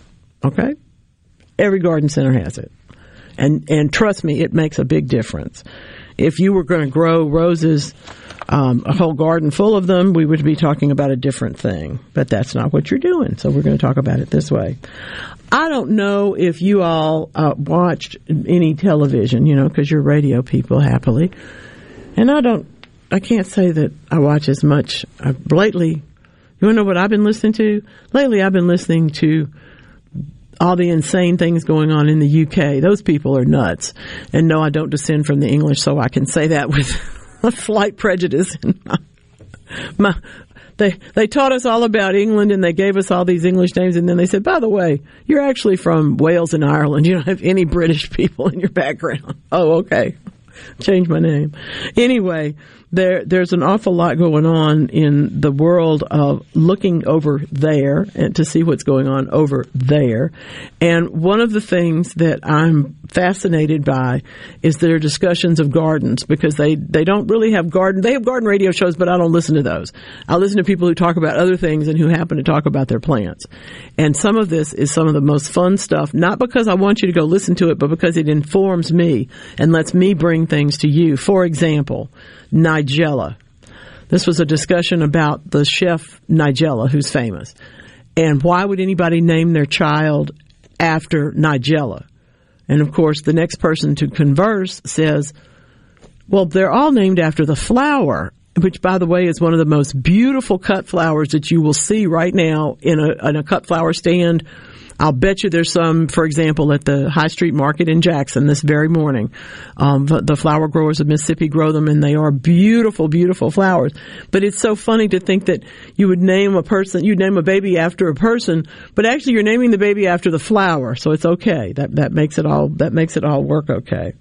Um, I was really fascinated to hear discussions of seaweed farming and then I turned on something last week and saw a program about seaweed farming off the coast of Maine in the United States. I knew it was going to get past the West Coast. There's always been kelp farms there, because there's such a large um, large amount of kelp, first of all, but there's also a very large community of people, and the Asian market is close by, so it's not that hard to figure out they would do that there. But the coast of Maine is actually where the, all the action is now, um, and the research that's going on is telling us not only about the nutritious parts of this whole thing. If you've ever eaten seaweed, you know that it's kind of salty, kind of sea filled, but it is very, very nutritious and it can be delicious with other things like rice and such as that. But I'm fascinated by the idea that we're going to farm it in the same way that we would farm anything else, equally proteinaceous, equally, well, it's it's not that we're going to stop having cows and pigs and chickens and whatnot for protein. It's not that we're going to stop having beans and peas for protein, but we are going to add other sources because we're always trying to figure out the way of understanding how we can feed all these people on this earth without, frankly, going bankrupt or polluting things beyond where we can handle them. So Nutrient pollution has done a terrible thing, as we all understand, and now it turns out that cultivating the seaweed helps to take up the excess nutrients. So, what I'm here to tell you is I want to know about seaweed production in the Gulf of Mexico to help ameliorate the dead zone. Let's go. Y'all tell me about it. You know it's going to happen. You know there's somebody already doing it, but it has to be a secret. It's kind of like the farmed oysters. It's sort of a secret, but we do that. we don't want everybody to know all our business around here for sure, but, and that's a good thing, but I'm telling you, understanding the, the work done in Marine Policy Journal, the ability of us to draw the nutrients from the water to provide the efficient, cost effective solution to the areas that have too much unfortunate, harmful algae, that is to say, our dead zone. This work from the University of California, Santa Barbara is going directly and even mentions the U.S. Gulf of Mexico as a place with huge amounts of property that would be appropriate for seaweed agriculture. I can't convert it fast enough in my head, but it is 63 square kilometers, 63,000 square kilometers when you give that a kilometer is. Anyway, the point is that's not as big as we measure the dead zone, but it is a good chunk of it. And if we can do something to help this happen, we would really be doing ourselves a big favor.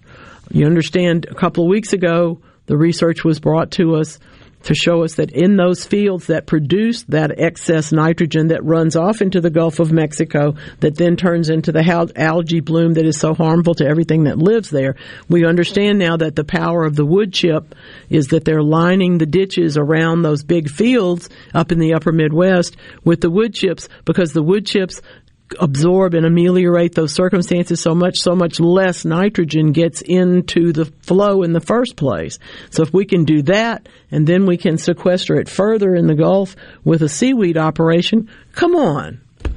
We're, we're Americans. We can solve this. This is not an insolvable problem, and it's probably money to be made, so that even makes it better. Think about that rich product. Once those wood chips are absolutely infused with all the excess nitrogen, that's going to grow something. Let's take it and put it somewhere else and grow something else in it. There's a way to do this. There's a way to make this. I've been hearing about the dead zone literally my entire life. And efforts to take it apart, efforts to make it happen less. Uh, some of it's simply no communication between the farmer and the water. You know what I mean? There's there's but the disconnect for a long time, and now we understand that these things have to work together and we can fix it. We've got stuff that'll help it fix. Good heavens. I don't, there's no reason not to. Sandra on the text line says, something's eating my roses. They make big holes in the leaves and then they eat the buds. What can I do? Well, I don't think you have a neighbor doing that, so I'm going to ask about two things. There's there's slugs and snails that will crawl right up there and poke a you know round hole in the leaf, and they will also crawl up onto the bud and chew the bud. But there also are other caterpillars that will do that. So I'm going to advise you to get first of all a flashlight and go out there right after dark and see if you can see who's eating them.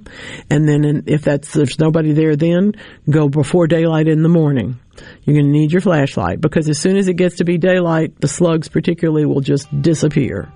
You won't see them. You might see their slime trail on the leaf, you might not. So look for them, but you're going to have to do the early morning and late in the evening searching and looking. Otherwise, you'd have seen them already, and we'd be talking about what you got and what to control. Okay? Okay. Now, more to come. Um, we've got, there's always avocados in the news, but believe it or not, we have Gerbera daisies in the news. That is a rare thing, my friends, and I'll tell you all about it here on Weekend Gardening.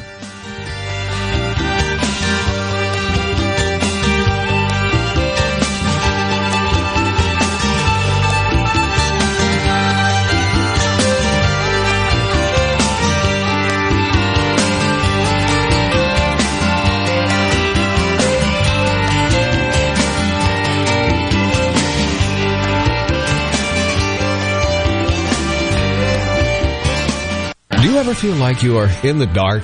Well, with a propane generator, you'll never be in the dark again, at least when the lights go out. Enjoy the comfort and safety of knowing you have a propane generator always ready when the electricity goes out. Propane generators assure you will always have power. Propane fueled, clean cooking. Hot water on demand. Warm and consistent heat and power when you need it most. Why would you choose anything else? Propane. Clean American energy. Visit mspropane.com today. Are you an employer looking to diversify your workforce? Hiring workers with disabilities is a win-win situation. This is Chris Howard, Executive Director of the Mississippi Department of Rehabilitation Services. Call our business relations specialist to learn how your company can benefit from no cost on-the-job training and receive tax credits when hiring workers with disabilities. We're a source of recruitment for pre-screened and job-ready applicants and are committed to being a valuable partner for employers. Visit our website at mdrs.ms.gov to find a business relations specialist near you turning 65 or new to Medicare, get a $0 premium Medicare plan. Zero, zip, zilch. Humana can help making getting care more affordable with our $0 premium plans. You'll enjoy all the benefits you've come to expect and more. Your dollar already has enough to do. Helping you with the budget is only right. To learn more, call 601-605-5130 to speak to your local Humana sales agent. I'm Lauren McGraw with Gotta Go. I'm here to help you with anywhere you might need a bathroom. Cause when you gotta go, you gotta go. Please call us at 601-879-3969 or look us up, gottogorentals.com. When you choose Roto-Rooter, you'll get honest estimates and no hassle guarantees so you can get it fixed quickly and enjoy peace of mind. We're there for you 24 hours a day, 7 days a week, day and night, holidays, and weekends. We've been providing service to Mississippi for over 80 years. Call the original Roto-Rooter 601-353-3333. Mention this ad to receive $25 off any service. Call Roto-Rooter, that's the name. And away go troubles down the drain. Roto-Rooter. No Drip Roofing and Construction. The name says it all. Whatever Mother Nature can dish out, No Drip Roofing and Construction can take care of it with no deposits up front required. 601-371-1051. 601-371-1051.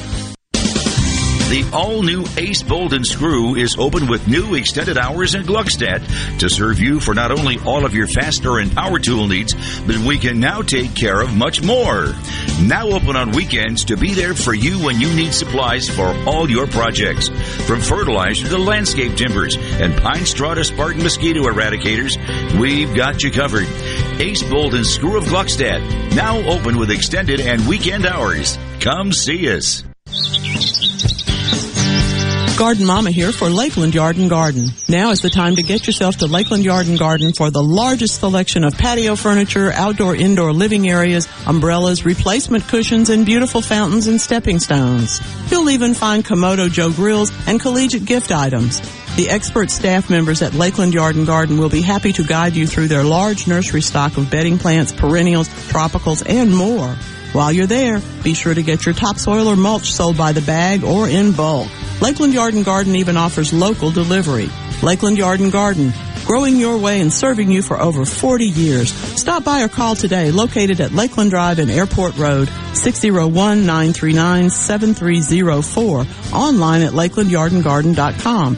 Listen to your garden mama now. It's Lakeland Yard and Garden Center for all your gardening needs and a whole lot more.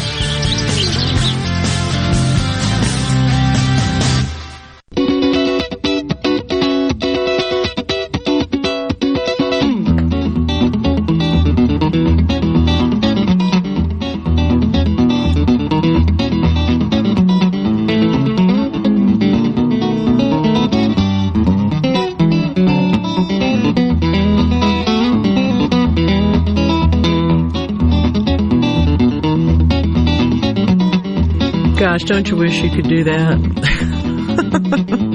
ah, to have that touch on the guitar would be such a joy and a gift. And yes, Mr. Kottke definitely that definitely that's a gift, no question about it.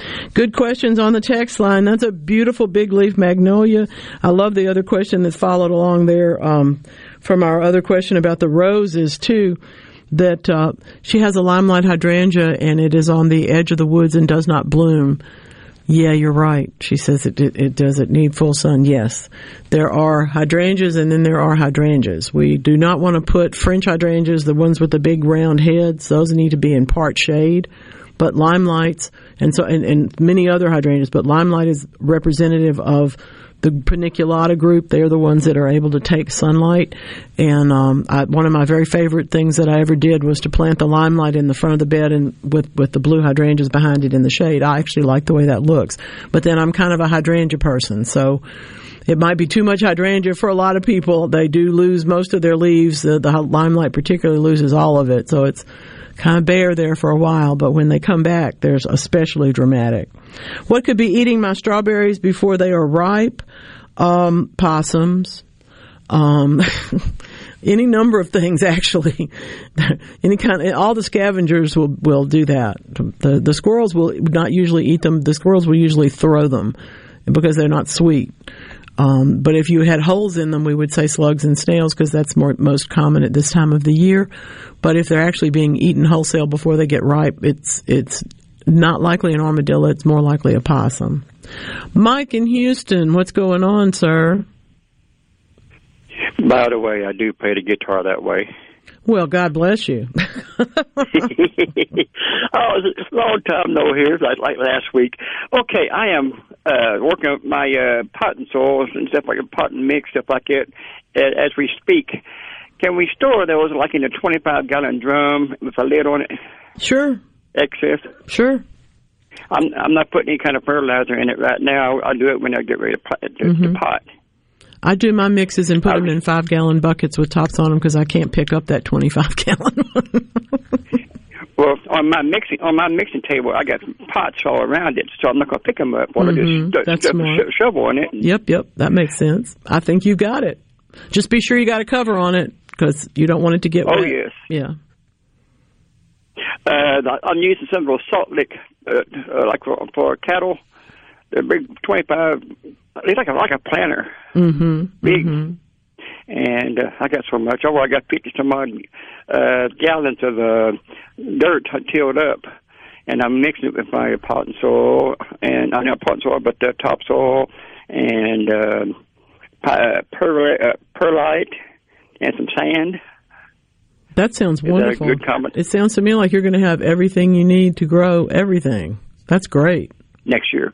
Yep. I even got Yep, poison yep, ivy. Yeah, That's me too. Me too, but I'm not bragging about it. Thank you, Mike. yes, I looked over there yesterday and went, oh, yeah, it's back. Mm hmm Always is. Good question from New Hope. Is it too late to begin vegetable gardens in pots? No, indeed.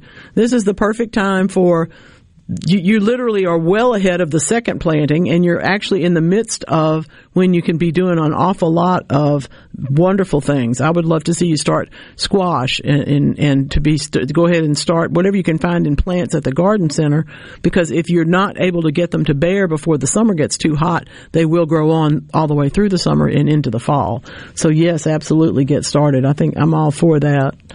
Um, Let's see. This is a, a Molly's in Columbus. This is a citrus tree. It looks to me like you have leaf miners, and um, I'm, I'm going to tell you to look at um, the MSU Cares has a good publication about citrus leaf miners in particular, but it's a little bit harder to find. And yes, since I already did reference Blake Layton today, I don't feel bad about telling you that there's a really good one at LSU Ag Center dot com or org and uh, it, because the leaf miners are a particular thing you got to pick them off you got to treat the tree and it's going to take some neem or something like that all depending on the temperature that you're working in but yeah you got you got a leaf miner problem Mike's in Batesville. He's got slugs eating the hostas. Oh yeah, they keep coming back. Yes, there is a better way to control them than picking them off. It's called diatomaceous earth. Um, you can find it everywhere. Can, it's a it's a Garden Way product, for example, at Lowe's. You don't have to go somewhere exotic or or any you know order it off from somewhere. Everybody's got it because people have come to understand that that is a wonderful product to put. Even for example, if you have slugs that get on your back door you know, in the shade like that. That's it's underneath your steps, for example. You can put diatomaceous earth. Don't get the stuff for the swimming pools. Get the stuff for the garden, and uh, you'll be glad that you did. It, it works real well. You just circle each of those little plants that you plant. Might be petunias, might be basils, might be hostas, any number of things. What diatomaceous earth is is a fossilized micro. Well, it's a fossilized ancient sea creature. Okay, and when they harvest them they crush them up so that they have really microfine particles that are that are crushed that are as sharp as razor blades to the body of a slug. Now, I wear gloves because you never know when you have a cut on your hand. For example, I have a paper cut today that's about to drive me crazy. But you, you never know what's on your hands or in your cuts and you don't want to get that stuff under your fingernails particularly because it might irritate you, not because it's dangerous. It just might be an irritant. So wear your gloves, put the diatomaceous earth out there, and if you're one of those people that all of these things drive you sad, you you don't like the idea of a slug having its body shredded up, I want to encourage you to get a grip and realize that we are gardeners. And you don't have to be afraid of any of these things. It's okay. There are millions more. You're not going to commit genocide, I promise. But you are going to be able to grow your hostas or whatever else it is that you might be growing. Okay? Okay. I have so much happening in my garden right now. I've got to, I have to tell you that the dianthus are still blooming. The iris are still blooming. The phlox is still blooming. I have a feeling that the heat index coming up here in the next two days, rolling well over 80 in my backyard, that's going to be the end of them. that's going to be, they're going to finish. Now, the Asiatic lilies are coming on. The basil is growing. The tomatoes are growing. Those are all really very, very good things. And I'm just about to start setting out, um, probably, I don't know. I'm, I'm going to put out some other flowers, but I don't know exactly what yet. I've got a cestrum and I've got some other perennials but I really want to put a few annuals in, so I could use your advice. You can send me a note, uh, mamaonair at yahoo.com, and tell me all about what you're doing, what you're getting ready for, and, and what's working and what's not. Um, the third story that I promoted in this week's All Things uh, Garden Mama Weekly is a fascinating thing. I have heard, as a person who at 16 years of age was marched into the doctor's office and given diet pills. I can tell you that this is a lifelong quest for healthy living, healthy eating, and healthy exercise to put them all together. I had had a bad injury to my knee, and suddenly all those calories I was consuming when I was an avid sports person no longer worked, and they took me in for the pills. Well, they didn't know not to do that. Okay, they really didn't know not to. And so over the years, I've tried just about everything. One of the things I have tried is intermittent fasting. I found some good results from it, but it really irritated me. I'm going to tell you now, though, Baylor College of Medicine, and we love them over there. Fasting does lower blood pressure by reshaping your gut microbiota. For those of you who know that gardening takes guts, and those of you who are, are committed to fasting intermittently, You've now got another argument, and you can thank Garden Mama for it because I'm going back to it myself. Let's lower our blood pressure. Let's get out in the garden. Stay busy. Come back again next week. Thank you so much for your attention today on Weekend Gardening. Weekend Gardening with the Garden Mama is a production of TeleSouth Communication.